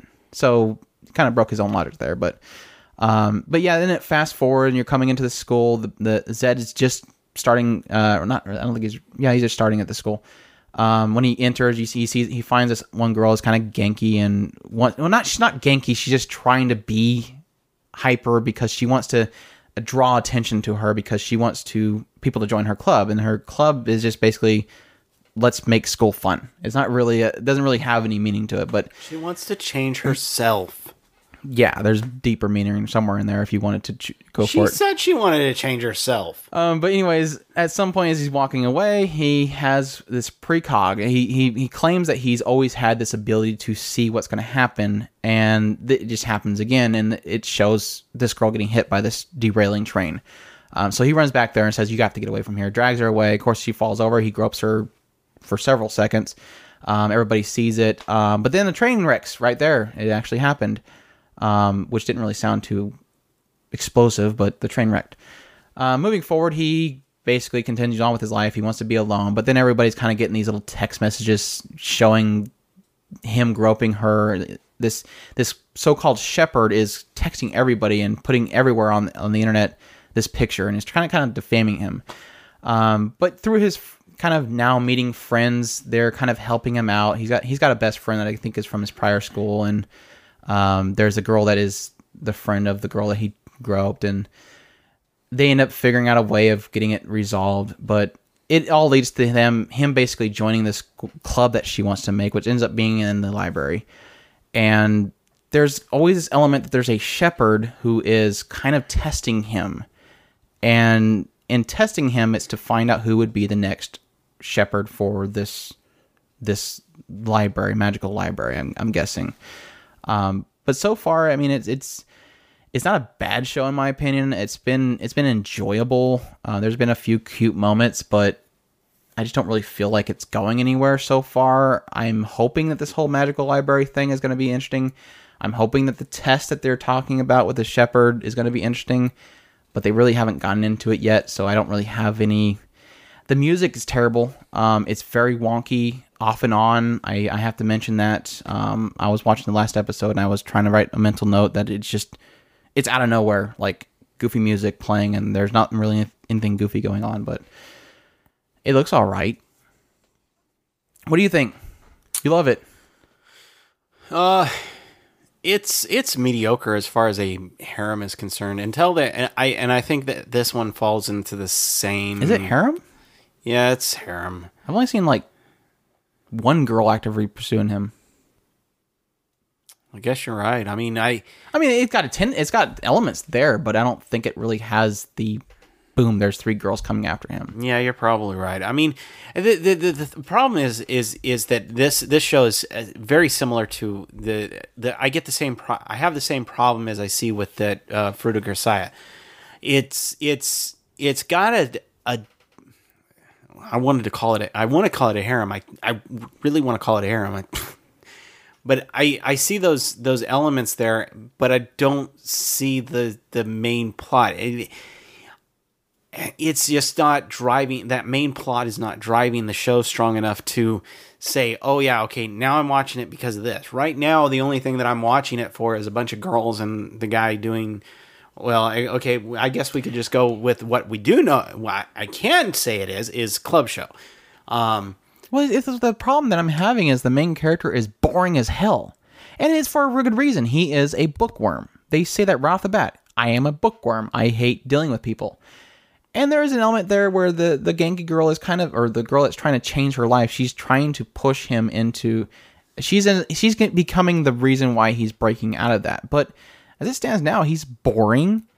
The other characters are kind of boring. There, there, there's a couple points where there's some humor in there, but yeah, like you, like I agree with you. There's nothing really.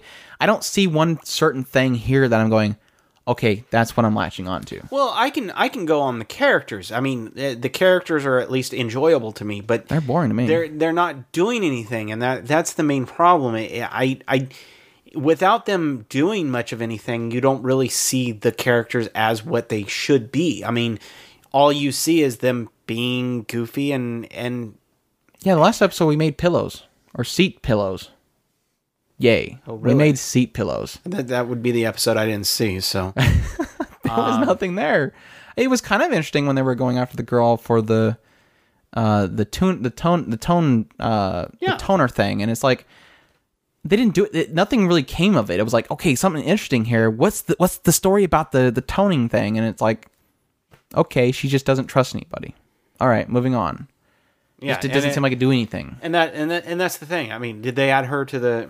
I want to call her harem. Did they add her add her to the the club at least? Apparently, she's in the picture right here, but Is she not in the, the show. Not in the in show the yet. next No, no. Okay. No. Um, but no, it, that and that's the thing. It's like, well, it, it, the shepherd said there was going to be something there. Wait, ugh, frustration. Oh, they they went to see her though, and I'm I'm assuming after this she'll come in All right. because they took care of her. Okay. She was sick. Okay. So Yeah. this one is about the same as as uh, Fritz Grisaia for me. It's about me- mediocre. I can't I can't really say yes. Go watch it. It's it's kind of in the middle, and I really want to see more to the to the ending to see if I can really honestly suggest it or not. All right. We'll move on to Shirobako, which I don't think this even has an explanation. It's just basically uh, this show is about this one girl. Um, I, is it Aoi? I thought it was about a group of girls. I mean, it was supposed to be about a club. No, I did not want that. Okay, coming towards this show, I, I initially thought it was going to be here's these like five girls. They're to have fun in the school club. They're to make animation. And there's this girl that does the CG. This girl does the, the, the writing. This girl does all the. Anyways. And then it fast forward, and sh- now Aoi is now in a an actual studio, an, an actual real animation studio. And then it goes crazy from here. And like I said before, this is a PA Works kind of thing. So I was like, okay, this is going to be the breakout for me from the, the previous stuff because it doesn't like there's many boys. It's a joke there. I know a lot of people are like yelling at me right now. Um, but, anyways, it really starts becoming okay, they're actually making a real animation here and they're having to deal with the struggles of animation. And it, it everything from what I'm seeing and what from what I know of real animation studios seems legit. This seems really grounded. They're dealing with real situations. They're dealing with real stresses. They're dealing with real. They have all the right uh, people for every role.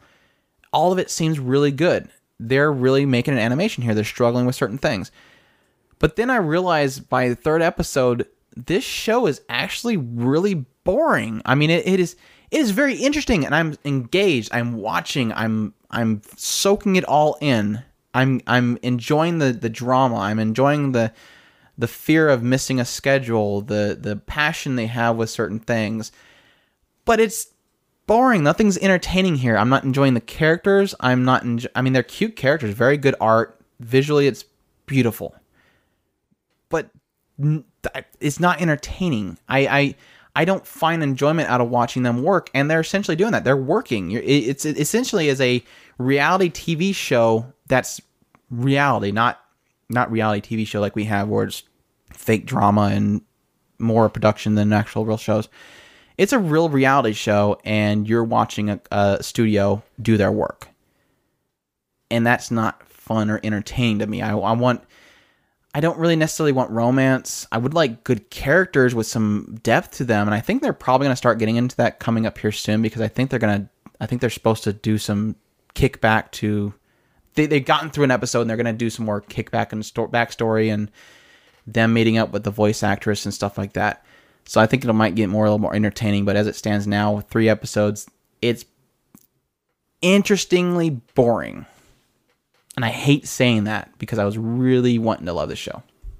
characters drive a show unfortunately and i just i i i find everything that they're doing very interesting. I love seeing the the this this i see i like seeing the the the the, the, the key animator. I love seeing that. I i love seeing the the the director and and and the the the screen uh, writer and all that. I, I love seeing all that and how it all works. And it's so cool to see all this stuff but it's boring i mean there's Thank you. I was hoping you would agree with me. I I I'm I'm I I hate saying that because I un, like I said unfortunately characters drive a show and I think the first episode was so great because you were just meeting those characters and you were and it was- it was very fast paced, a lot of music, goofy little races and stuff. But then it it's going into the production and they don't sit still for long enough for you to really grab onto those characters. Yeah. They had a little bit of it in the last, the recent episode, episode three. They kind of had this brief moment where they were, they went over to this key animator here, and and this other girl wanted to watch her, and had a brief moment of, oh, they're gonna do something, and then they they okay, let's go. The next what? Next part. Next part. Next part. Next part. And they never sit. I don't think they sit still long enough to really dive into the characters. Yeah. The And only I- character maybe is Aoi, and when she had her little mental breakdown, but that's not interesting. It, it's it, and it, and it's such a frustrating thing because I I had a lot of hopes for the show. I was like, this is going to be such a cool show. Yeah, you got cutesy moe characters doing anime, and I I get to learn while I get to watch these characters, and it's like I'm not getting all I'm getting is just a bombardment of the the anime industry. And and and don't get me wrong and, and that's and that's the frustrating thing. This was the frustrating I don't thing is. want I don't want anybody to come away from this review under, thinking that we don't like the show because it's boring because we it's very very interesting show. Like it like i said i mean i i don't know how to describe it other than what i said is i love seeing this. I love seeing that. It- all these cool little things that we talk about all the time as as as critics we talk about the director we talk about the the the uh the the the mangaka we talk about the the director we talk about the the screenwriter we talk about the the composer we talk about all these things we talk about but we never really we know we have a general idea of what they do but we don't see how it all works together Right. That's the main thing. Is, is it's how it connects with each other. so so seeing that is really interesting but the show is just not the characters not are not entertaining. ent- en- yeah, yeah you're just not the characters are not entertaining enough to drive this show and i i hate saying that i really do I do too. I I I wasn't looking forward to talking about it, and I I stopped doing my impressions on the episodes because it's like I I don't I don't want to bash this. I want to. I think it's a it's a very it's kind of like watching uh, how it's made. Little television series, the shows where they they show um, how something's manufactured. It's like you're watching it and you're like you're you're sucked in because you're like you're you're you're bringing in the input. You're you're absorbing everything that's happening, and then but you're you're not smiling. You're not laughing. You're not you're not going oh my gosh. It's just you're just watching. You're just soaking what they're doing. Yeah. And that's it. And, and that kind of I think that's a. I think that's an actual, a, an excellent way of saying it. it see, Oh, see, like watching, watching how it's made. It- you, you go, "Hmm?" absorb the information. You, you're interested in seeing. Oh, this is how they put a put uh soda in a in a soda bottle. That's that's interesting. You're not entertained. You're never it. gonna remember it. if somebody asked you how it's done, you're like, "Yeah, I remember watching the make the sodas," but you're never gonna go, "Man, I want to watch." I'm never gonna watch this a second time. This is not a rewatcher. um, but yeah, I, Now, now watch the they watch they turn around and they just blow us away in the next few episodes, I'm and we're open gonna come because, like, like I always say, I want another Hanasaku Iroha. Give me another one. And it has a then lot. all had a we- lot then all we, then all we have to do is is come back and say, look, get through the first three episodes. It's so worth it. You know, Well, I- yeah, that's what I want to say. The the thing that really sold me on the first episode was when they were first starting to ask uh, different uh, animated directors to take over on certain things as key animators, and it's like, and there was a rivalry between these two characters, and I was really like, I'm like, ooh, this is feels like Hanasaku Iroha. I'm getting the feels, and then it went back to let's spend. 20 minutes sitting around a table talking about this main character and how she's not being portrayed correctly. I did like that that that that particular exchange. I liked the the director going. Dude, yeah, there's spout between each other. Yeah, Yeah, not the lo- table love that. talk. No, I didn't. The round table talk was like, oh my gosh, shoot me. Yeah, I loved the director coming in and saying, "Look, okay, I've got to explain. Do to you, you want another why- this incident? Do you want more filler? No, we don't want filler. Yeah, can we make it in time? That stuff. Yeah, good. I, I loved that, but but like I said, that's you're you're talking about what two scenes? Uh, the then Two then minutes. you got the drive, the, the the the little the little race thing. That that that would be a third scene.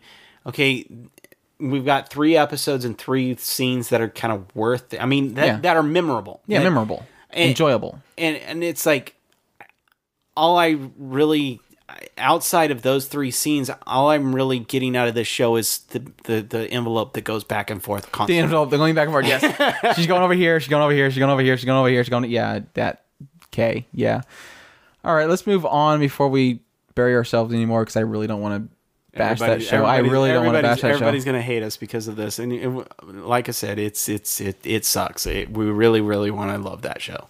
All right, our next one is called Yuki Yuna is a hero or Yuki Yuna wa Yusha de Aru or da Aru. Anyways, um, this show and this is the one that kind of threw us completely off when our Yes. preview. This was Um, this was a this was cut us for loop. This story takes place uh, in an era of gods, year 300.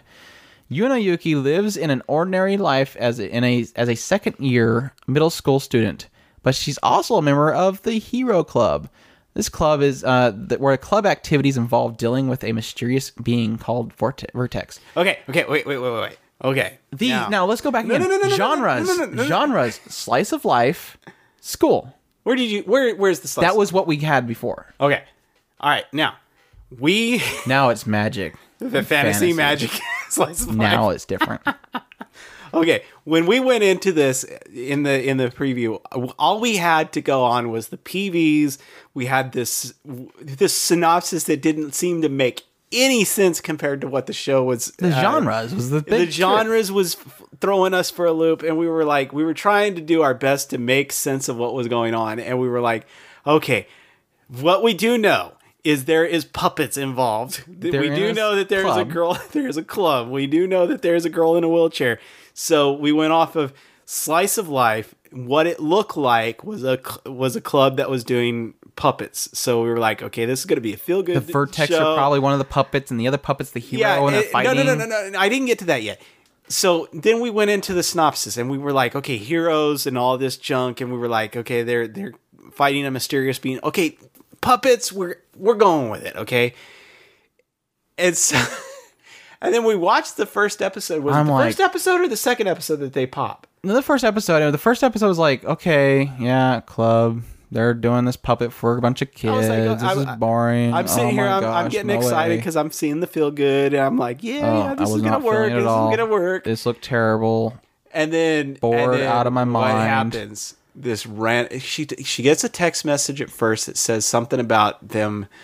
Yeah, even then I was the I was like, scores. what in the world What is that in about? the world is? Okay, I'm, I'm like, okay, maybe that she just got a, a score that said she's some kind of super high. Yeah, IQ that's what I was thinking, yeah. All right, okay, we, we we'll go with it, and we keep going. Why on, won't she tell her watching it. sister? Oh well, maybe she doesn't want to show her up. And then the time freeze, Everything freezes except for these four girls. and I'm like, what the heck just happened? I'm like, okay, maybe they're just doing this weird delusional My- thing. my- and then they're like, the sensei is still frozen, and I'm like, okay. And, um, I and, and my my hopes for a feel good show are just slowly shattered. And my interest is going up. See, that's that's the balance. You're like, oh, good feel good show. And I'm going, boring moe cl- school club garbage. Then freeze. Oh, I'm losing my feel goods. Hey, something interesting for once. and yeah, and then, the, and then the girl's like, oh yeah, I forgot to tell you all, you're all part of this big project to fight this vertex thing that could destroy the world. And I'm like, holy crap, it went magical girl. Did not see this coming. And then the cool the the transformations they have like swords, uh, strings, guns, and punching gloves. I'm like, okay, cool. Magical girls with cool weapons, not wands and magic and, and friendship. And I almost have a slight, and I'm not going to say this for sure, so don't quote me on it later and go, you were wrong. I have a slight feel of Madoka. yeah, It's I a lot of people are are referencing this might end up being a Madoka. And that ruins me because I'm constantly going, somebody's going to die here in a second. Somebody's going to die within the first four episodes. I don't know get it. the I don't get the vibe that I it's going don't to be that think it's going to be dark. No, I don't because get it. I was pointing out we were because we were kind of discussing if it was going to be a Madoka. At some point in the second episode, one of the girls is really ticked off that this other girl didn't tell them that hey, our lives are at stake here. Why didn't you tell us? Because somebody could have died. And I was like, ooh, this is getting dark. This could turn Madoka. And then the Genki girl starts goofing around to try to cheer her up while she's upset and they wouldn't let the drama continue. They were forcing it out by the joke. And I was like, no, it's not going to be Madoka because it doesn't seem like they want the serious. They were pushing the serious out purposely. So I yeah I don't I don't see it happening, but it could. Now, now, don't get me wrong. Uh, just because I didn't get a feel good show out of this doesn't mean that I'm turned off on it. It, it. it does look interesting. I like the way that they're taking it. Um, I'm entertained, and I don't usually like ma- magical girls. So get, take I do. that. I do like what you were you were saying that you did like about a certain the the, the wheelchair char- character. I I do like the way I that liked they how they handled her. her. Yes. I do like that.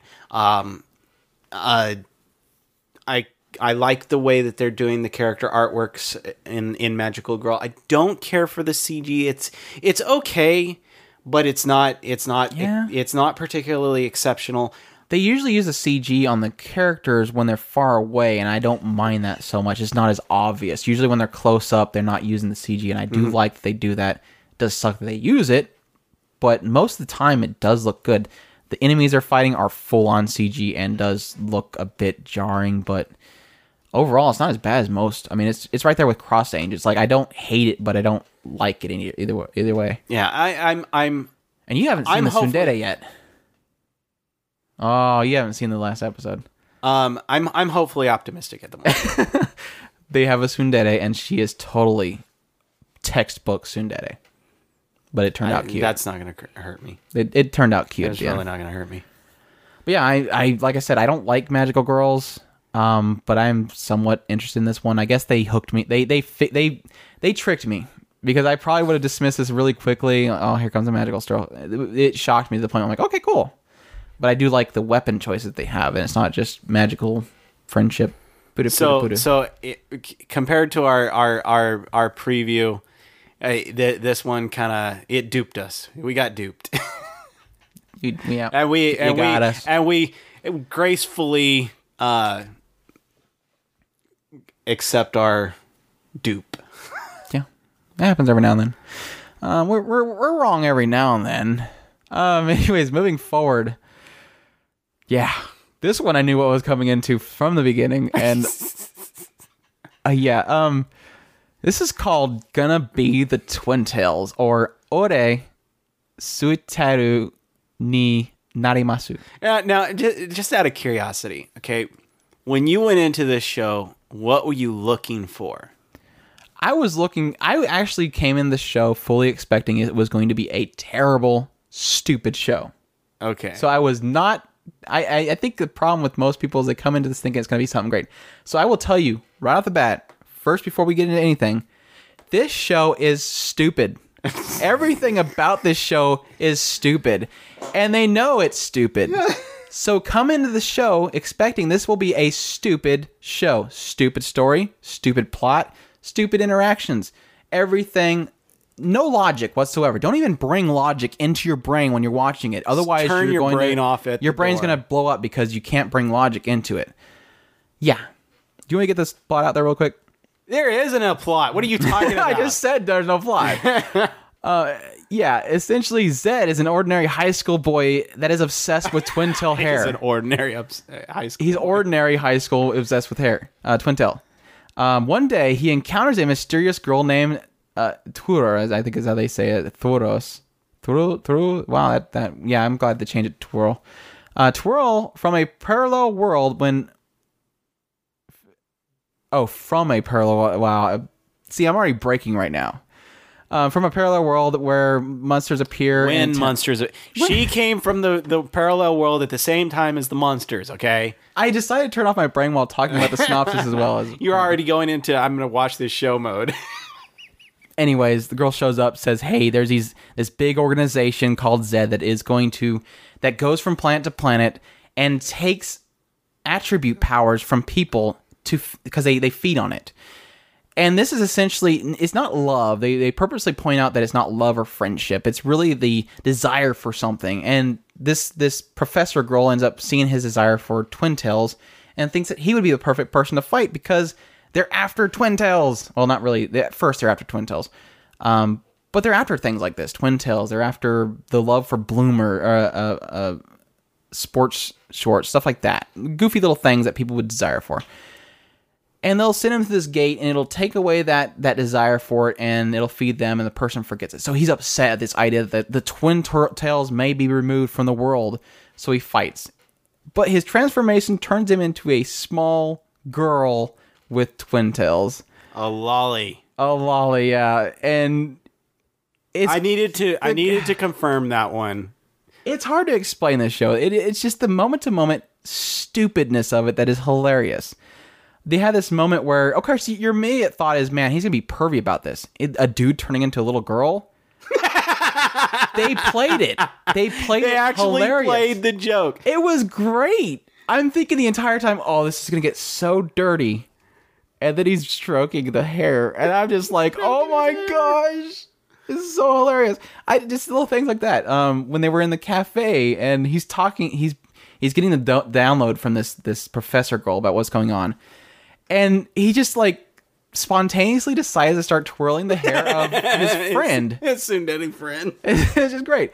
And I love that they have this element of him kind of being pursued by this professor promiscuously. That his childhood friend doesn't beat the crap out of him like usually. She beats the crap out of this stupid Yes. promiscuous woman, and I love it. I love it over and over again.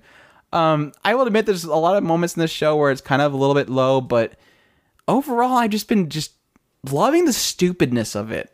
And it's hard to explain why I enjoy it, but I guess it's turning into the show. It's turning into a guilty pleasure, I guess, for me, because I know a lot You of people just I, absolutely I, hate I, it. I almost get get it's it's almost like a um it's it's just toying with just throwing all the rules out the out the yeah, it's like we're window. not going to try. It's almost like Outbreak Company for me. oh, that hurts Outbreak Company. Don't do that. No, because Outbreak Company did Just almost by that exact- element. Just by that element, they're throwing Yes, them out. they, yeah, I throwing out the rules. Not necessarily that Not the it's show on caliber the same, itself. not at the same caliber, but I, I like the way it's just throwing the rules out the book, and and and I just I think that it works for what it's trying to do. Don't like like my brother was saying. Don't go in there expecting to get something really deep or anything out of it. Just go in there and just. Have fun. I mean, that's really what this show is. Is it? It, it, it Just have feels fun, like yeah. it's just having Don't fun. take it seriously. Yeah, like the, the first battle consists of this lizard guy is obsessed with toys being with the girls. So they bring this little loli, adorable loli girl, really young girl, and he grabs her. And of course, you're thinking, "Oh man, what is she gonna do? This poor little girl." She's got twin tails. Here, he puts her down, and and they they concoct a a chair full of stuffed animals, and he goes, "Go play." He's obs- each of these enemies have their own thing they're obsessed with. This particular guy was obsessed with lolis and She's dolls. too powerful. So as he's fighting this lizard, he he doesn't know his own strength. He ends up running into a wall, and the lizard shows up behind him. And you're thinking, "Oh no, he's gonna attack him." No, he holds up a stuffed bear and says, "Can you please hug this?" and it's got this lizard face asking for him to hug it.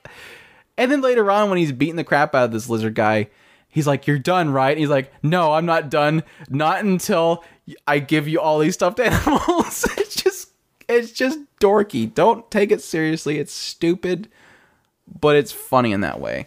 So yeah, I'm gonna stop, not stop gushing and telling that it's a stupid show over and over again.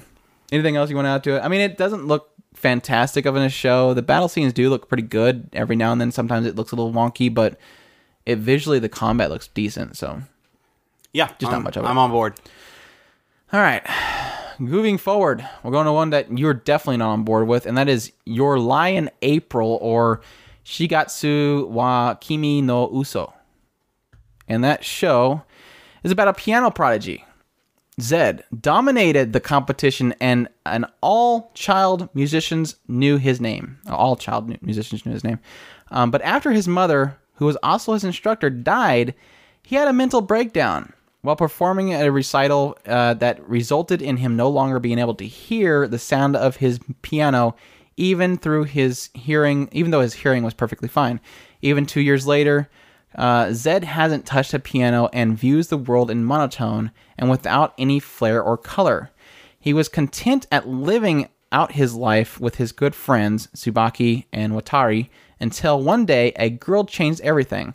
Kaori, a pretty, uh, free spirited violinist whose playing uh, style reflects her personality, helps Kosei return to the music uh, music world and show that it should be free and mold breaking, unlike the, instru- the structured and rigid style Kosei was used to.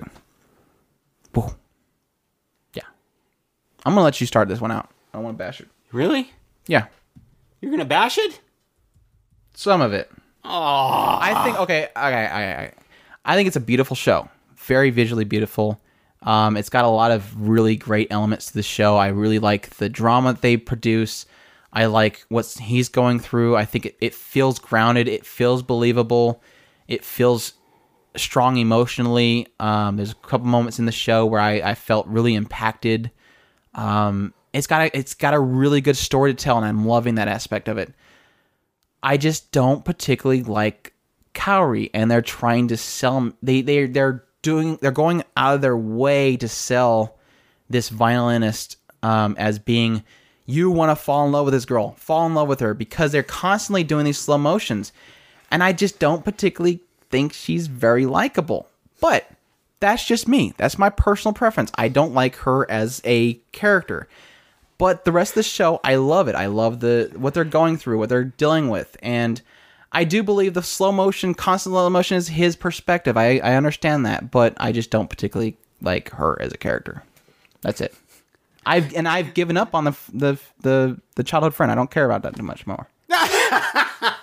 Because I know it's gonna, and it's gonna end up leading to that. I was gonna, I was gonna say you're you're already on board with the childhood friend, and with and we just started the show. It's like, No, it's not that I. It's not that I particularly care for the childhood friend. It's just they're harping on it too much that you're like.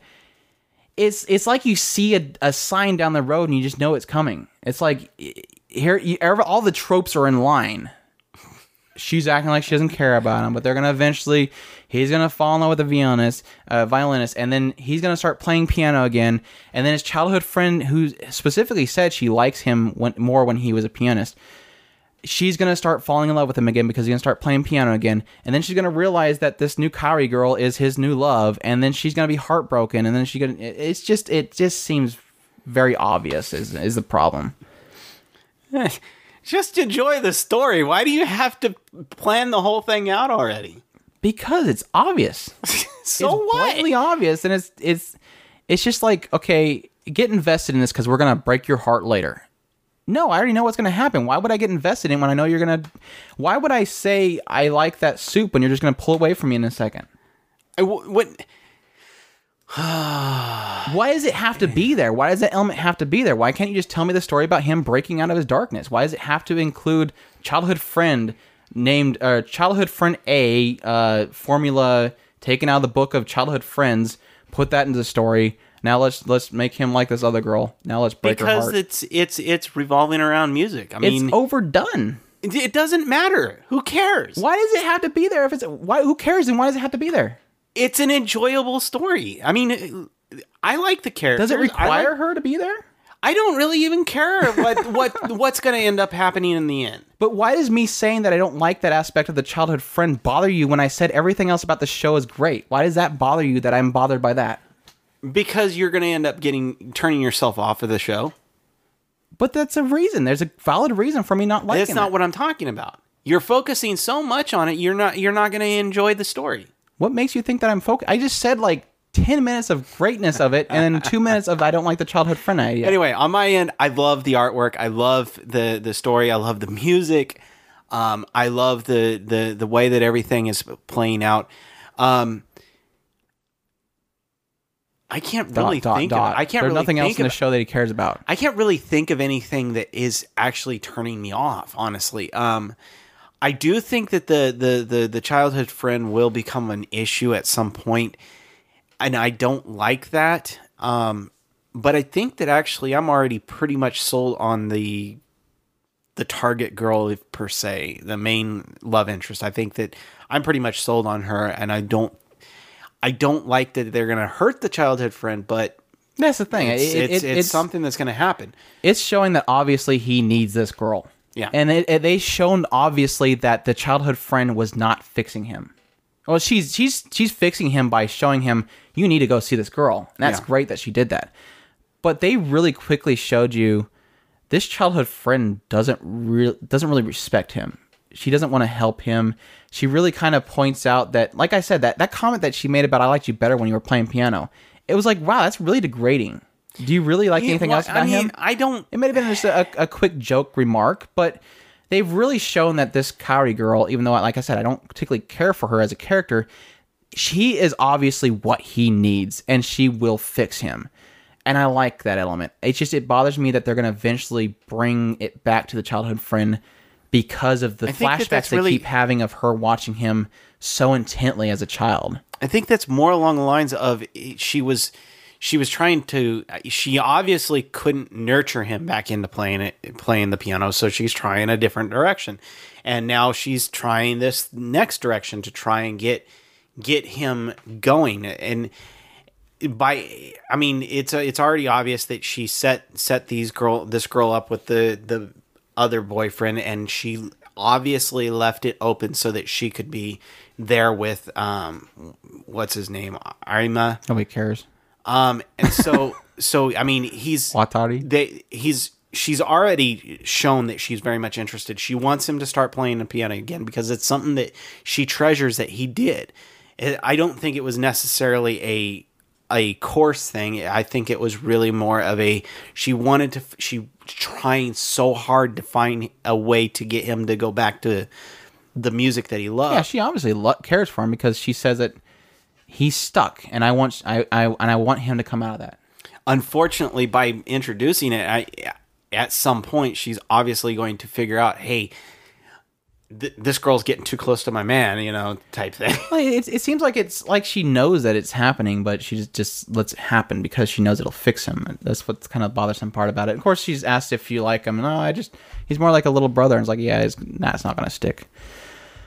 Anyways, we need to move forward because uh, we're running a little long. We're gonna move on into terraformars. I don't even know what kind of story I want to really want to tell on this one. Uh, in an attempt to colonize Mars, 21st century scientists were tasked with warming up the planet so that humans could survive on its surface. They came up with an efficient and cost effective plan in sending cockroaches and mold to the surface so that the mold would absorb the sunlight and purify the atmosphere while feeding insects whose corpse would help mold the mold spread throughout the planet. 500 years later, the first manned ship lands on Mars. Um, th- most of the stuff I really didn't get into the story because most of the stuff is actually in the OVA. But essentially, two ships were sent to Mars. Um, the first ship uh, re- was a bunch of scientists who were going to cultivate or figure out things were good. Um, they end up getting killed by these gigantic cockroaches who had basically evolved over the 500 year span. They become large humanoid looking uh, creatures called terraformers. Uh, the second ship they sent out was essentially to try to stop the to kill the terraformers and reclaim Mars. They got destroyed, um, but some of them I think some of them actually survived.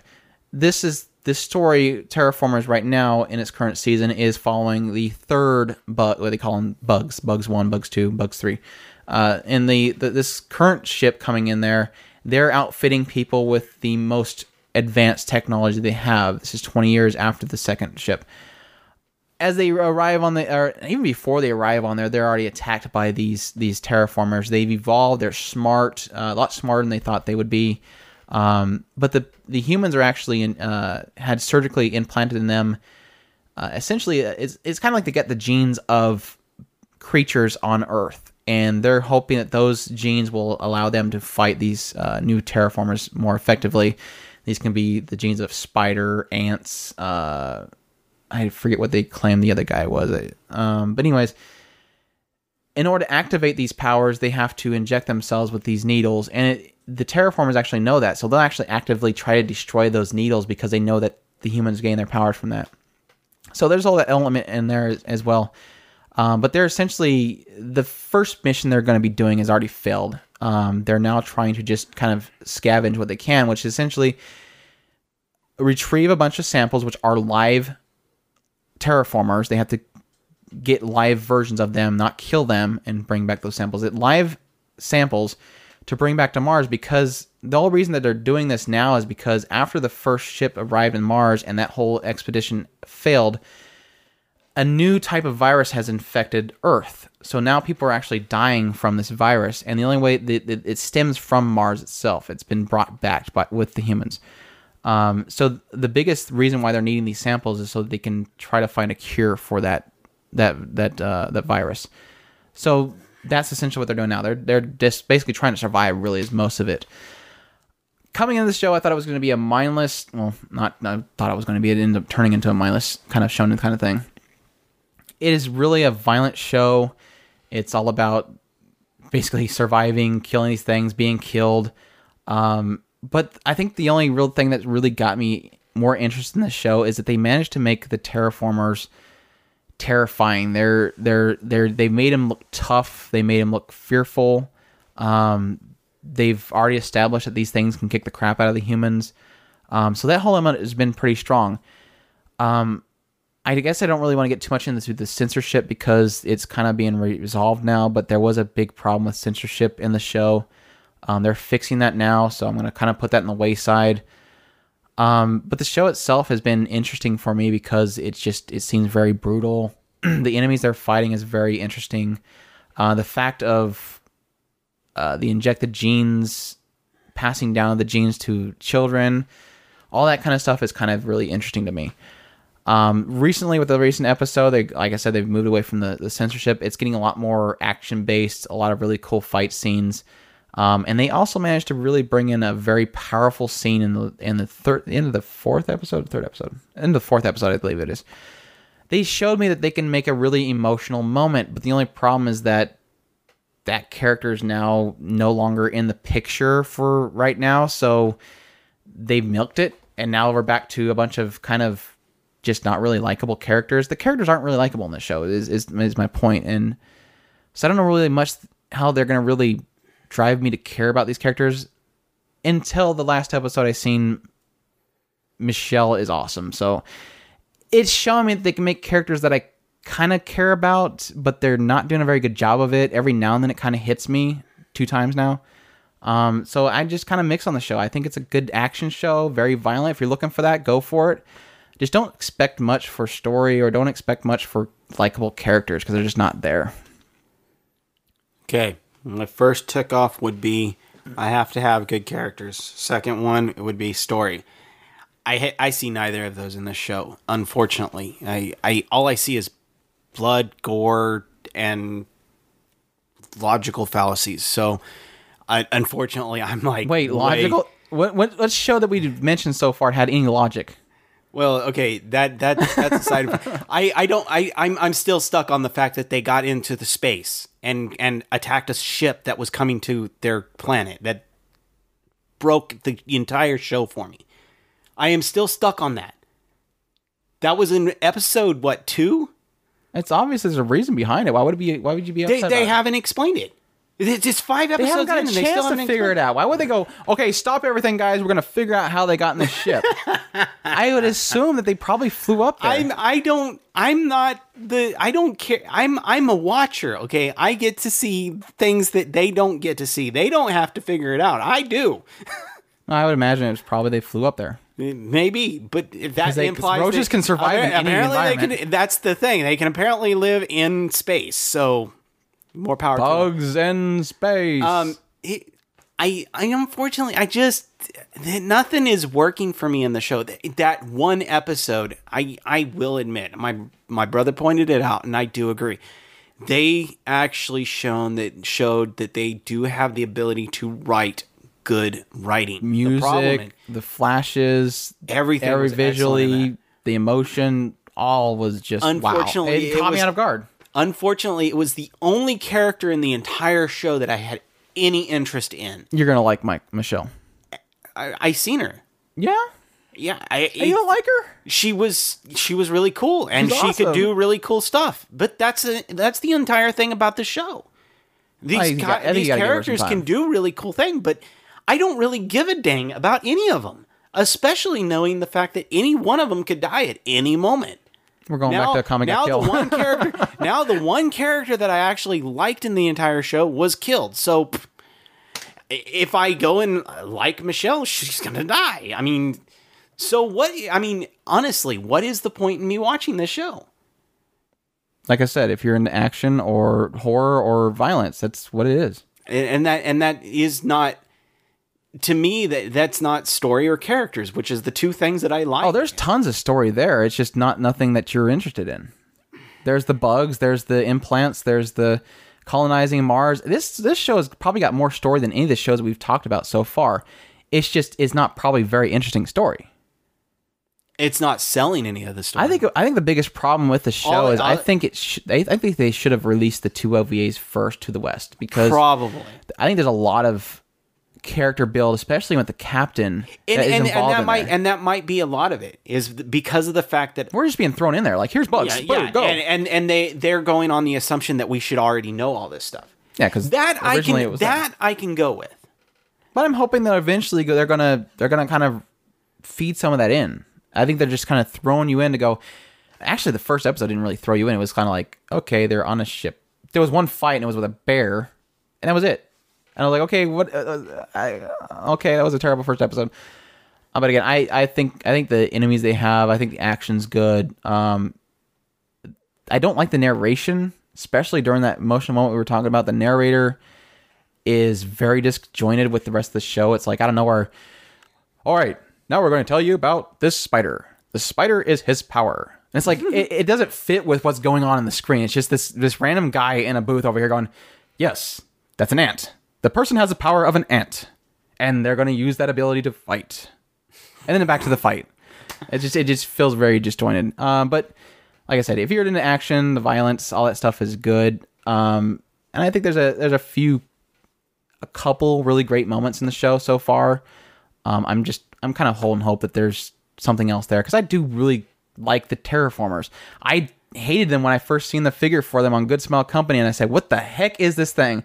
But now I like them because they just they're creepy as hell, and they like I said they made them they've made them terrifying just by the first few moments. It's just they just stand there and their eyes just go around and their antennas click click click. And then they just one shot somebody. And it's like that's awesome. I like that.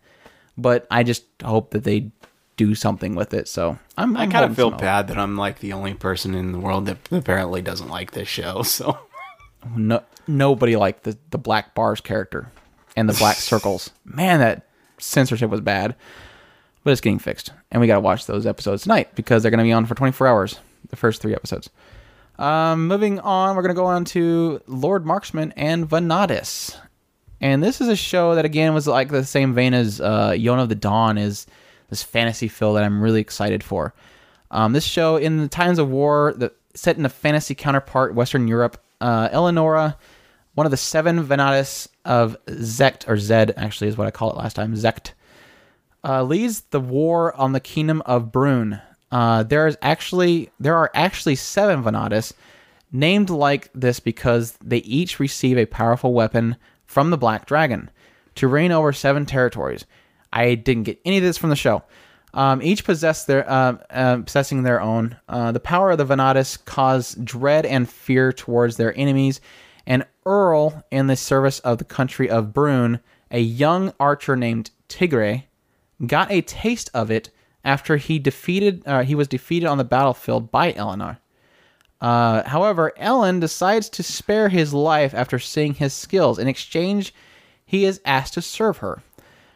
That's pretty much what we got. That part right there, where he's he's on the battlefield fighting for Brune. She's on the other side, and they had more people, but she had this weapon. Um, she can essentially take on an army almost with her weapon and that's what they're called. They're called war maidens. Each one of these seven, which I didn't know there was actually, I know there, was, I knew there was seven. I just didn't know they had their own territories. Um, but he's on the course on the Brune side. He she captures him, says, "I want you to be on my side because I think you're you're amazing at your archery skill. You've impressed me so much." Not that she's fallen in love with him, so she says, just that she's she thinks that he's amazing at, at what he does, and it's impressed her. Um, then this it quickly wasn't just changes. that; it, it was also his courage and the the, the Right. She stood up against her and four other people, knowing that she was a war maiden. That was impressive to her. Um, this is kind of moved into Brune now decides to seek to destroy his hometown that he is actually the leader of. And so he essentially is now going to pretty much join her because he now sees that Brune has turned against him as well. Um, so far, I, I've I've not cared for the slight feel of uh, harem esque kind of elements. Um, but because I, I wanted a fantasy feel, I wanted this show that was pure fantasy, sword and board, magic and dragons. And the moments that it's kind of sitting off the side where he's kind of being pursued by Ellen, it's like I it's just not very interesting. And then they kind of move into Brune attacking his town. All that kind of stuff was really interesting. I like that element. Um, and I like the element of the War Maidens. I, I'm, I'm curious to see the other war, the other uh, six War Maidens. I think they're going to be pretty interesting as well. The only problem I really have with this show, besides, like I said, the, the small sense of harem elements, which I didn't really care much for, but aren't really that big of a deal.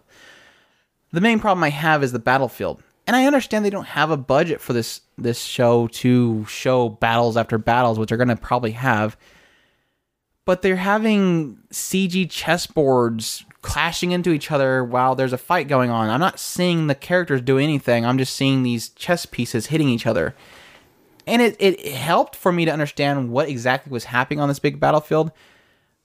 But I don't watch this to watch chess pieces hit each other. I watch it to see the characters do things. Um, but I'm interested in the show. I'm enjoying it. I'm going to continue watching it, um, just with those those little bits of caveats. I'm excited about this show. I see 13 episodes on this show, and I'm like, How the hell are they going to do that? right? Oh, this is this is This is from a manga. It's going to be a manga thing. Yes, it's gonna 2011. They're going to cut off. They're gonna cut off. I can I'm already see this. right now. I mean, they've I'm not, I'm not. I'm not. one- I'm not scared enough to stop. I'm hoping that they'll just, you know, finalize it well. Oh, they're but not. They're I- not. if they cut off, six it's gonna other war maidens. They I show them in the intro. That I is know. not going to happen. You just upset me. I was wondering what you were scrolling around for. I, I, I'm, I'm, s- I'm feeling more like 24 episodes at best. I, This is going to brick wall. I, I hope not, but th- I'm, I'm holding out hope. I, I, I love the, I love the visuals. I love the. I don't like the the chessboard thing. I don't like that. I, I agree with you on that one. Um, I love the characters. I love the interactions. Um, I think that the the harem elements work for me. Um, I do like the fact that the dither is is got a focus. He's he's um he's not a coward, weird, freaky That's type person. awesome. Yeah, yeah, I think he's he's really strong and a great character. Um, I, I can't wait to see where it goes. I think it's it's it's got tons of potential, and and I just want to see it all come to fruition. All right. Moving on to our last show that we're going to talk about, which I want to say first off that we probably won't talk about it too much because we really do want to make an entire episode on Fate Stay eventually, um, which is going to basically include Fate Stay Night, Unlimited Blade Works, and possibly Zero. Or- Okay, I'm gonna I'm gonna say yes. uh, It's Okay. gonna have all of it. We're gonna What I- what I'm gonna- basically dive into it real deep. So Yeah. it, right now, if you're wanting to possibly listen to this podcast that we're going to do, probably a couple months down the road, It will be a spoiler cast, so it's going to yeah, have get all that stuff. get all ya. that stuff out of the way. I, we're giving you heads up, guys. Okay, go watch go watch zero or go watch Fate Stay Night first. Go Mm-hmm. watch Zero 2nd There is a movie that uh, Fate Stay and uh, and and this sh- and and Unlimited Blade Works the m- movie are both on Anime Network. Uh, Zero is on Crunchyroll. Yes. Okay, so you got you got access to all three of them right now. and basically those can be all watched for free. Yes, You're going to have commercials, of course, on Anime uh, News Network, but again, they're not legit Anime locations. News Network, the Anime. The Network. Anime, yeah, the Anime Network. Uh, you'll have those there for free. They will have commercials. Um, I don't think Crunchyroll commercialize them, do they? Yes, They do. Okay, but they're all available free and they're legit. So go snag those. Go watch them. go watch them. So you are prepared for when we actually watch it. Um, what me and Andrew are going to do as soon is we're going to watch uh, Fate Stay Night as a rewatch, so that we got Mm-hmm. everything uh, fresh in our brain. We're to watch the Unlimited Blade Works. I'm to watch. Hopefully, we're to watch Zero together, so that we got all those out of the way, and then we're to do a big old discussion about it. So It's mainly because there's a lot of connections that happen with between each one of these shows, and we've mentioned it before that each of the Fate stays or each of the Fate series shows are standalone, um, but they also have a lot of interconnecting things. And we've noticed a lot with while watching Unlimited Blade Works is that there's a lot of slight differences that are really interesting to see. Um, and those are kind of the things we're going to kind of dive into. Um, my brother, my brother brought up something that I didn't even think about. It blew me away, and I loved it. and that's gonna, that's probably we will probably have a late into the episode uh, it's going to be a spoiler thing based off of some things out of the visual novels. There's stuff that is not in Fate Stay Night, not in Unlimited Blade Works. They're not in Fate Zero. It is something that is outside those realms, and we will probably do a if you don't mind hearing it side spoiler thing at the very end, which will be really interesting because I want to dive more into that even after watching the other. Anyways, look forward to that. Again, that's gonna be that's gonna be down the road, so don't worry about rushing to it, but do get it through. That way you can listen to that without having to worry about spoilers. Because we are going to hit, like I said, Fate Stay Night, Fate Stay or Fate Zero, and Unlimited Blade Works. We're gonna hit all three of those. So have those in your system and, and process. And that is Unlimited Blade Works, the movie, not the actual show. The show that we're watching right now is the show. There is a movie called Unlimited Blade Works. We are going to be watching that as well. I might do this too, depending on how long it takes. Yeah, I, it, it's it's I, yeah, you get the idea. Yeah, yeah, yeah, yeah, yeah. Anyways, um, Fate Stay Night Unlimited Blade Works is a basically a redone by uh, That is Ufotable. the movie. right.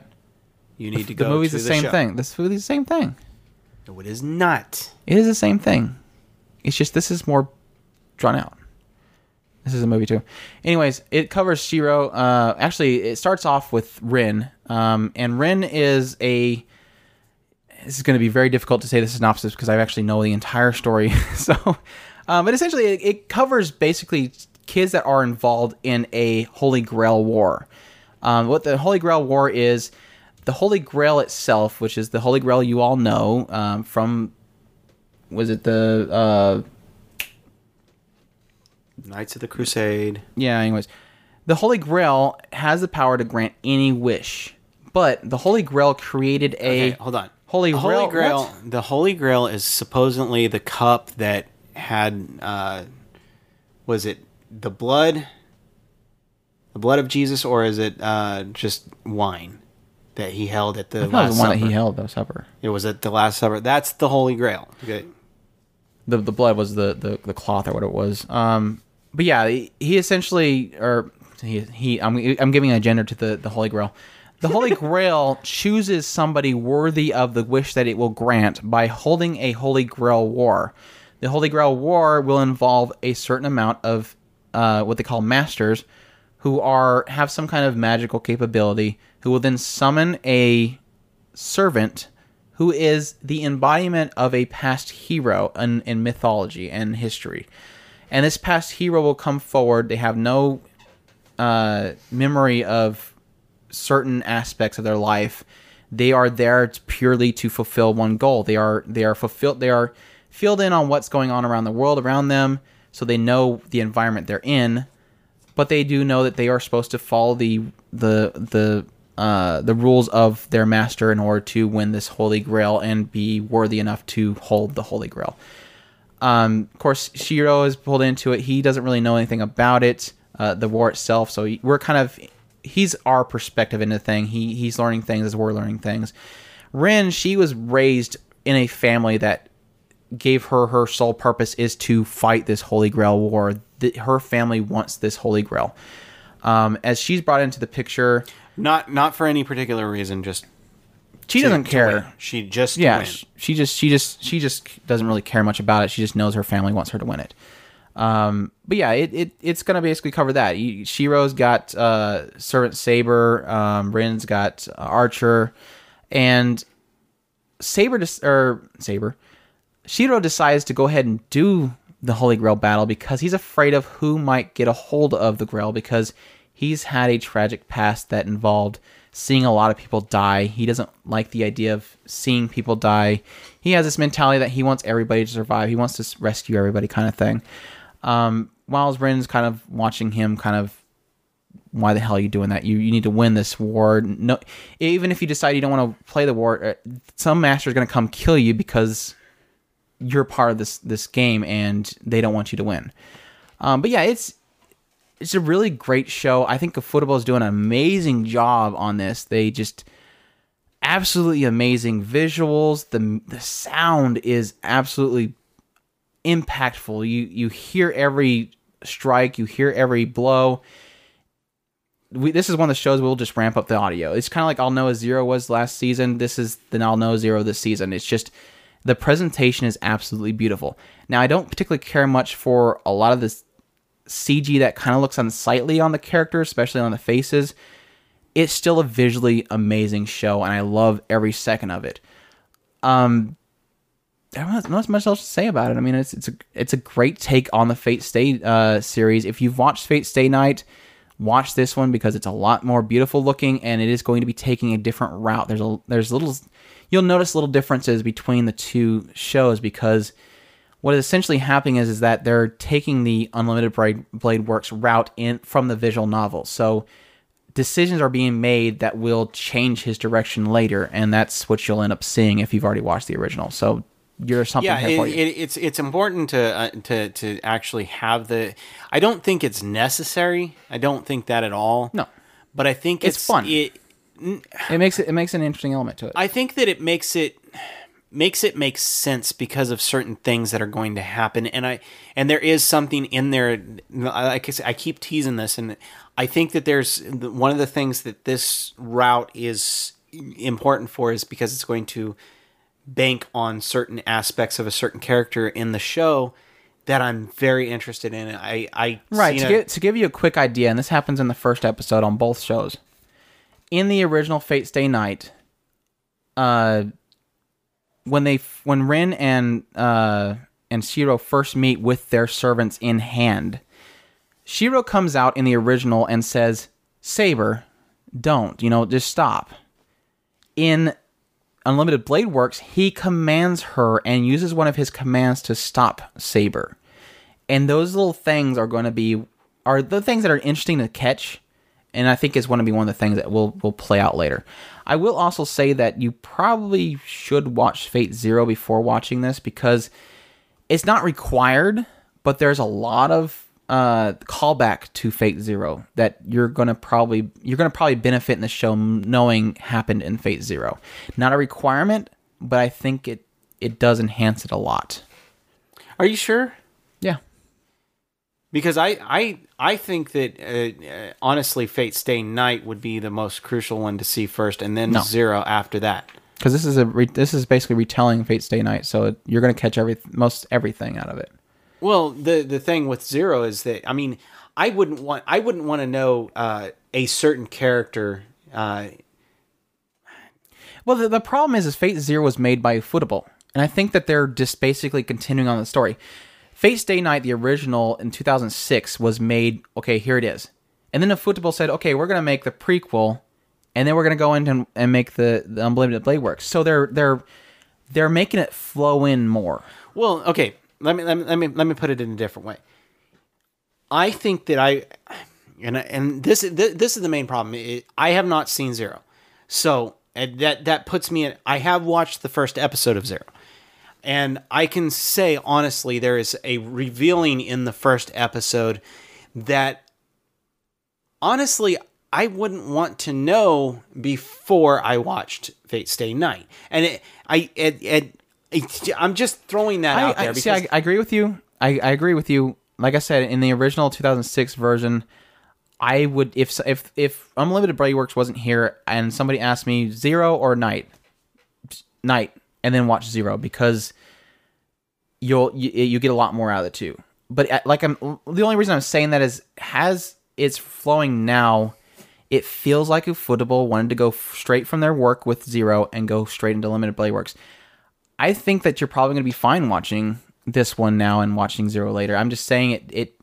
I'm almost getting a feeling that if Ufotable wanted you to watch them flow into each other, so okay. but you will be the test of that because you'll probably you'd probably know that better than I would because you haven't watched that and if it makes sense to you. I, I to me it looks like I'm just seeing a I'm seeing Fate Stay, Fate Stay Night, and I'm also seeing an the alternate. Uh, I'm seeing Fate Stay Night with the alternate route is what I'm seeing right now. Right. I I don't. I don't think either way you're going to be ruined, but I mean, if you like the idea of watching, I think, like I said, I think they stand alone. So if you like the idea of watching a show and then watching a prequel in order to go, oh, that's that character, that's this Well, character, this, is why, like this why one, this one of the happened. one of the biggest things, or if you like the idea of something flowing, do it the other way. I don't think it's going to really ruin either way. one of the biggest things that I I I I want to see Zero because I want to I want to understand a betrayal. I, I'm not going to go. Mm-hmm. That's what I mean. I'm afraid. I'm afraid of that being revealed in this. That's that's why I'm suggesting Zero the most, is because I'm afraid they're going to reveal things that they made in Zero. You know what I'm saying? I, I'm afraid. I- I can since they're see- I both can being made by. Ufotable, I'm afraid eventually they're going to go. Everybody's watched our, our rendition of Zero. Let's go ahead and just throw this. I can I can agree with you on that. Now, I still Because I still that would be stand by really bad. I still stand by you wouldn't understand the impact of that by going right straight into zero. That's that's why I still stand by you need to watch Fate Stay Night first and then zero. I still think that that is that is important because you eh, if you were to watch zero you're going to go into stay or into stay night you're going to go into it knowing everything that is put into zero when it was originally designed to be watched not knowing what had happened in the previous grail war you know what i'm saying Well, see, the problem is that the it wasn't designed that way. It was just that Fate Stay had what it was, and then Zero was when Ufotable decided to rendition what happened before that in that previous Holy Grail War, and now they're making this new one for the current Holy Grail War. I, I don't want to. I, I didn't really want to get too much into all this kind of stuff because I'm know we're confusing the hell out of people. Um, I just I just wanted to warn people that since Ufotable made both Zero and Unlimited Blade Works, they might harken back to what happened in Zero, and I'm afraid and that's going to ruin and. I do agree that that is something that I, I would be worried about. If you were really afraid of spoilers, I would say watch Fate Stay Night 2006, watch Fate Zero, and then watch this. Um, but I know that that's a huge time investment involved, but it's I don't it. think they're going to spoil I anything. think it's worth it. I don't think they're going to really spoil anything because I think that would ruin their previous. I think if they were to spoil anything, it's going to ruin people wanting to watch Zero, and I don't think they want to do that. True. They want people to watch Zero because it's their it's theirs also. It's their studio as well. Um, but yeah, I just it's a very beautifully done show. Great music. Um, I'm enjoying seeing a lot more of Rin and Archer. Um, stuff that I didn't really see much in the original 2006 version. Um, yeah, it's just a, it's a great show. I love the I love the franchise altogether. So I definitely look forward to us discussing this more oh, as definitely. we definitely turn our first impression into a discussion on that. um, but that's really all the shows that we're going to cover for our first impressions. The rest of the shows we had about I think uh, eight, eight, ten other shows that we did watch, but we didn't really want to fit in here because they either don't have much to talk about or they're uh, just bigger than they don't have much to talk about. Really, is all it is. Um, but yeah, we'll we'll do a mid-season preview uh, review on them later on. So just look forward to those on those one. Those are like Garo, Denkigai, In Search of Lost Future, Log Horizon, which will probably later actually because that's going to be a 24. Um, yeah, we hope you enjoyed listening to us talk about these first impression. This podcast actually turned out to be almost two and a half hours. So enjoy listening to all this. Um, for all those people that want more content, there you go. Uh, for everybody else, then just watch it in bits and pieces over time. I'm telling you that now after you've watched it. After you watch the whole thing, re-watch it, Re- re-listen to the whole thing. Uh, but yeah, we hope you all enjoyed. Um, definitely check us out on otakuspirit.com. Um, also check out our community that is rapidly growing, and we enjoy everybody that's in there. Uh, we appreciate you guys taking a part in our community and helping it grow. Um, but we're closing out with Wolf Girl and Black Prince ED, and that is called Wolf Heart by ORESAMA. And enjoy that, and y'all take care, and we'll see you next week. Os.